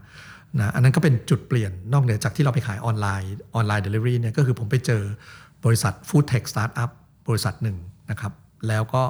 เอ่ออยู่ในโครงการชื่อเอ่อ Space F นะครับ เป็นโครงการของบริษัทไทยยูเนียนที่ทำร่วมกับทาง NIA ครับนะครับเอ่อสำนักนวัตกรรมแห่งชาติ แล้วก็มหาวิทยาลัยมหิดลก็คือว่า เป็นโครงการที่ช่วยบ่มเพาะพวกเอ่อบริษัทสตาร์ทอัพนะครับที่เป็น accelerator program เนี่ยนะฮะเอ่อผมเองก็ไปเจอเอ่อน้อง 3 คนเนี่ยนะครับที่เป็น founder ของบริษัทบริษัทชื่อ MFIT นะ More Food Innotech ครับแต่ว่าทำผลิตภัณฑ์ชื่อว่า More Meat เป็นโปรตีนจากพืช More Meat ครับนะครับอันเรียกว่าเป็นเจ้าแรก ๆ เลย เราก็เลยคุยกันแล้วก็ชวนมาเอ้ยมาทำอะไรด้วยกันไหม ผมเอาผลิตภัณฑ์มาช่วยโปรโมทมาช่วยขายครับแล้วก็เป็นจุดเริ่มต้นของการทำผลิตภัณฑ์ในกลุ่มที่เรียกกันว่าเป็น plant based food หรืออาหารทางเลือกที่ทำจากพืชขึ้นมานะครับครับคุณอภิรักษ์เรียนจบตอน 23 นะฮะ ขึ้นเป็นผู้บริหารตอน 33 นะฮะ 43 เป็นผู้ว่า 53 เปิดบริษัทของตัวเองนะครับครับ แล้วก็วันนี้คือ 61 ในวัย 61 นะฮะ คุณอภิรักษ์มีแนวทางในการบริหารงานต่างจากสมัยหนุ่มๆ ยังไงบ้างครับ ครับเอ่อจริงๆ มันคล้ายๆกับผมจะลองเปรียบเทียบให้ดูนะ เหมือนเหมือนเหมือนทีมฟุตบอลนะครับนะครับสมัยก่อนเนี่ยเวลาเราเอ่อเล่นฟุตบอลเนี่ย สมัยก่อนผมอาจจะเรียกว่าตัวเองเป็นนักเตะนะครับครับแล้วก็ด้วยแบ็กกราวน์มาทางการตลาดเนี่ยอาจจะเรียกว่าเป็นแนวกองหน้าแล้วกันอืมนะคือคือต้องพยายามยิงประตูให้ได้ นะครับแล้วก็ด้วยอาจจะโดยบุคลิกโดยนิสัยที่ที่เติบโตขึ้นมาอย่างที่เคยเล่าให้ฟังเป็นนักวิ่งก็วิ่งเร็ว คือทำอะไรก็อยากประสบความสำเร็จเร็ว ก็อาจจะเหมือนกับว่า เราเราเป็นเป็นศูนย์หน้าหรือเล่นกองหน้าก็พยายามเร่งยิงประตูให้ได้นะบางทีก็จะไปลากมาเลยจากจากตรงกลางหรือกองหลังแล้วก็พยายามยิงคนเดียวเนี่ยครับทีนี้วันนี้บทบาทมันเปลี่ยนไปอืมจริง ๆ ผมเนี่ยไม่ได้เป็นเป็นนักการตลาดมามาหลายสิบปีแล้วนะครับ แต่คนส่วนใหญ่ยังมองว่าทำการตลาด นะเพราะว่าผมมาเป็นผู้บริหารเป็น MD ตั้งแต่อายุ 33 แปลว่าไม่ได้ทำการตลาดมาตั้ง 20กว่าปีกับ 30 ปีแล้วนะ แต่คนเนี่ยยังมีภาพจำเนี่ยมีความรู้สึกว่าอ๋อคุณพิรักษ์ทำเรื่องการตลาดครับนะเพราะฉะนั้นวันเนี้ยบทบาทก็จะเปลี่ยนไปในในวัยอายุ 61 เนี่ยจริง ๆ ก็อาจจะเรียกว่าในช่วงตอน 53 มาเป็น founder นะก็ยัง run อยู่นะครับ วันนี้ยัง run ธุรกิจเต็มเวลานะครับเป็น CEO เต็มเวลาไม่ไม่ได้ทำงานพาร์ทไทม์แต่ว่าบทบาทพยายามที่จะสร้างองค์กรมากกว่า สร้างองค์กรแล้วก็พยายามที่จะอ่ากระจายความรับผิดชอบ หรือพยายามสร้างระบบการทำงานนะครับแล้วก็ทำงานในลักษณะอาจจะเรียกว่าที่เป็น decentralized empowerment นะครับให้กับคนรุ่นใหม่ ๆ ทั้งที่เป็นคนที่เคยทำงานร่วมกับผมสมัยอยู่ PepsiCo นะครับผู้บริหารระดับสูงส่วนใหญ่เนี่ยก็อาจจะอายุเอ่อ40 ปลายๆ50 เคยทำงานกับเรามาก่อนครับกับผู้บริหารรุ่นใหม่ ๆ ที่อาจจะเริ่มรับสมัครเข้ามาเลย แล้วก็เป็นเป็นคนในวัยอายุประมาณสัก เอ่อ20ปลายปลายๆ30ต้นๆหรืออาจจะมี 30 ปลายปลายๆบ้างเนี่ยนะครับเพราะฉะนั้นตอนนี้เนี่ยก็ถือว่าเป็นการสร้างวัฒนธรรมองค์กรขึ้นมาใหม่ของบริษัท v f o o d นะครับที่จะประกอบไปด้วยคนในทุกรุ่น อาจจะเรียกว่ายุครุ่นผมหรือรุ่นผู้บริหารระดับสูงเป็นแบบแนวเบบี้บูมเมอร์นะครับครับอายุ 50 กว่า ปลายปลายๆอัพไปถึง 60 กว่า แล้วก็เป็นรุ่น Gen X ที่อายุวัย 40 กว่าแล้ว อันนี้จะมีประสบการณ์เต็มร้อยวัยอย่างพร้อมที่จะทำงาน แล้วก็มีรุ่นที่เป็น Gen Y พวก Millennial เนี่ยอันนี้ก็จะไอเดียเยอะไฟแรงอะไรพวกเนี้ยนะครับ ก็จะเป็น 3 Generation ที่มีโอกาสได้ทำงานร่วมกันนะอันนี้เพราะฉะนั้นบทบาทของผมในช่วงหลังเนี่ยอะถ้าจะเปรียบเทียบทีมฟุตบอลเมื่อกี้ก็จะไม่ได้เล่นเป็นผู้เล่นตัวจริงละนะครับครับ ตอนนี้ก็มาเป็นโค้ชนะพยายามเป็นแนวแนวโค้ชแนวผู้จัดการทีมเนี่ยพยายามที่จะใช้ feedback feedback หรือทำให้ดูเป็นตัวอย่างนะครับ แล้วเวลาทำงานจริงก็จะเป็นเรื่องของ คนที่ทำหน้าที่ในในแต่ละความรับผิดชอบที่ทำให้มากกว่าครับครับ ในวัยหนุ่มนะฮะคุณอภิรักษ์เคยมองคนอายุ 60 ว่าเป็นแบบไหนฮะแล้ววันเนี้ยพอเป็นจริง ๆ แล้วว่าเหมือนกับที่มองไหมครับ จริง ๆ ก็น่าจะไม่เหมือนเลย เพราะว่าสมัยก่อนถ้าเวลามองคนอายุ 60เนี่ยผมก็จะมองว่าเป็นคนเกษียณอายุราชการนะครับแล้วก็เป็นผู้ใหญ่มากครับนะเป็นผู้ใหญ่มากในในความรู้สึกในตอนนั้น แล้วก็ไม่เคยคิดว่าวันหนึ่งถ้าตัวเองอายุ 60 แล้วเอ่อจะเป็นยังไงนะครับ อันนี้คงไม่ได้ดูที่ ที่บุคลิกหน้าตาภายนอกนะครับ แต่มีความรู้สึกว่าเป็นคนคนแก่คนอายุเยอะมาก แต่ผมคิดว่าในยุคสมัยเนี้ยเปลี่ยนไปนะครับ เพราะว่าคนที่เราเห็นทั่วไปไม่ไม่ได้เฉพาะผมนะครับ คนที่อายุ 60 หรือแม้แต่ 65 70เนี่ยยังสามารถทำงานได้อืมแล้วคนในยุคสมัยใหม่เนี่ยก็อาจจะรู้สึกว่าดูแลตัวเองได้ดีนะครับ อาจจะเรียกว่ามีมีสุขภาพที่ดีขึ้น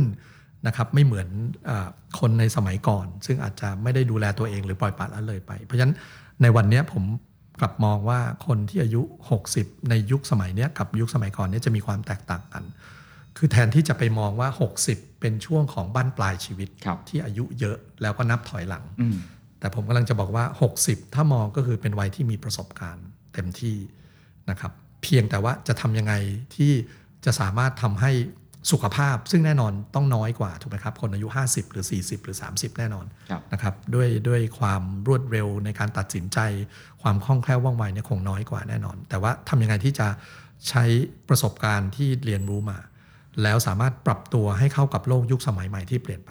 เพราะว่าก็ต้องยอมรับว่าใน generation ผมที่เรียนหนังสือมาเนี่ยผมก็ไม่ได้สัมผัสเหมือนยุค คนในยุคนี้นะครับ อย่างสมัยผมเรียนที่นิด้าเนี่ยผมยังใช้ mainframe อยู่เลย คอมพิวเตอร์คอมพิวเตอร์ mainframe ยังเป็นตอกบัตรอะไรพวกนี้ยังไม่มีนะครับไอ้ mobile internet อย่างนี้แน่นอน โทรศัพท์มือถือก็จะเป็นรุ่นกระติกแบบอีริกสันแบบโนเกียกระบอกไม้ไผ่อะไรเงี้ยนะครับ เพราะฉะนั้นในวันนี้ผมคิดว่าโลกมันเปลี่ยนไปเยอะทำยังไงที่ที่คนในวัย 60เนี่ยจะนำประสบการณ์ความรู้ความสามารถที่มีแล้ว พยายามเปิดโอกาสรับฟังความคิดเห็นของคนในรุ่นใหม่ แล้วสามารถที่จะเรียนรู้เทคโนโลยีสมัยใหม่ ในบางเรื่องนะครับที่พอที่จะใช้ประโยชน์ในการดำรงชีวิตของตัวเองไม่ให้ไม่ให้ลำบากจนเกินไป แล้วก็สามารถที่จะทำประโยชน์ที่จะช่วย supportคนรุ่นใหม่ๆ ให้เขาสามารถทำงานได้ได้ดีกว่าในสมัยที่เราอายุ 30-40นะครับครับผม เอาละฮะ มาถึงคำถามสุดท้ายแล้วนะครับ คุณพิทักษ์บอกว่าชีวิตตัวเองเปลี่ยนทุก ๆ 10 ปีนะครับ แล้วก็ลงท้ายด้วยเลข 3 ตอนนี้ 61 แล้ว คิดว่า 63 ตัวเองจะเป็นยังไงต่อไปครับ ครับ จริง ๆ ก็เหลืออีก 2 ปีนะครับครับแต่หมายความว่าผมก็คิดว่าพอขึ้นเลข 6 จริงผมเคยตั้งใจมากกว่าว่าโอเค ส่วนใหญ่คนไทยก็จะมักจะรู้สึกว่าเฮ้ยหกต้องเลิกละครับนะครับแล้วจริงๆตอนนั้นผมเคยตั้งใจนะครับว่าว่าอยากจะเลิกตอน 60 เพียงแต่ตอนนั้นเนี่ยเคยตั้งใจว่าเอ้ยอยากอยาก IPO บริษัทให้ได้อืมนะครับตอนอายุครับ60 แล้วก็ถือว่าอาจจะถือโอกาส อาจจะเรียกว่าวางมือไม่ไม่เป็นไม่เป็น full time CEO ไม่รันธุรกิจ day to day ละครับก็อาจจะเป็นแชร์แมนหรือเป็นผู้ถือหุ้นอย่างเดียว แล้วก็เอ่อมาประชุมใช้ประสบการณ์อะไรแนะนำรุ่นน้องๆ ให้ให้มารันบริษัทต่อไปนะครับเอ่อถ้าเป็นไปได้นะครับหมายความว่าถ้า 63 ถ้าบริษัทสามารถเข้าตลาดได้ ก็น่าจะเอ่อ ให้ชีวิตผมมีความเป็นอิสระมากกว่านี้นะครับแล้วตอนนั้นก็อาจจะเป็นจุดเปลี่ยนชีวิตที่ผมมีอิความเป็นอิสระในการที่อยากไปทำอะไรก็ได้นะครับในในช่วงก่อนที่จะถึง 73นะครับหรือ 83 อะไรเงี้ยอย่างน้อยยังมีชีวิต เอาเอาเป็นว่าโดยค่าเฉลี่ยของคนไทยแล้วกัน อย่างน้อยหวังว่าอีก 20 ปีน่าคจะรับพอได้นะครับ ก็ก็ยังหวังว่าถ้าบริษัทมีความมั่นคง แล้วก็สามารถที่จะ อยู่ได้ด้วยตัวเองอแน่นอนการเข้าตลาดอาจจะเป็นเป็นเรื่องหนึ่งนะครับที่ดูแล้วเหมือนทำให้บริษัทมั่นคง สามารถระดมทุน แล้วก็มีมืออาชีพที่เขารู้สึกว่าอยากอยากมาทำงานในบริษัทนี้ ซึ่งอันนี้ก็จะเป็นจุดที่ที่จะช่วยทำให้ผมมีความเป็นอิสระในการเลือกเส้นทางเดินชีวิตในช่วงอย่างน้อย 20 ปีสุดท้ายของชีวิตครับ ครับผมแล้วก็ทั้งหมดนี้ก็คือเรื่องราวชีวิตของคุณอภิรักษ์ตั้งวัย61 ปีนะฮะที่ผมว่าหลายๆคนที่บอกว่าเอ๊ะชีวิตคือการลากเส้นต่อจุดค่อยๆเก็บมาเรื่อยๆสุดท้ายก็จะเอาทุกอย่างมากองรวมกันในวันเวลาหนึ่ง ผมว่าชีวิตคุณอภิรักษ์เนี่ยใช่มากๆเลยนะครับสะสมสิ่งต่างๆ แล้วก็เอาทุกอย่างมาประกอบร่างกันจนกลายเป็น V Food ในทุกวันนี้นะครับผมครับซึ่งก็ต้องขอบคุณคุณอภิรักษ์มากๆนะครับที่สละเวลามาแลกเปลี่ยนกันในวันนี้นะครับผมเวลาของรายการเราหมดลงแล้วนะครับ ผมกับคุณอภิรักษ์คงต้องขอลาทุกท่านไปก่อนนะครับ แล้วพบกันใหม่ตอนหน้า สวัสดีครับ สวัสดีครับ ขอบคุณมากครับ ติดตามเรื่องราวดีๆ และรายการอื่นๆจาก The Cloud ได้ที่ readthecloud.co หรือแอปพลิเคชันสำหรับฟังพอดแคสต์ต่างๆ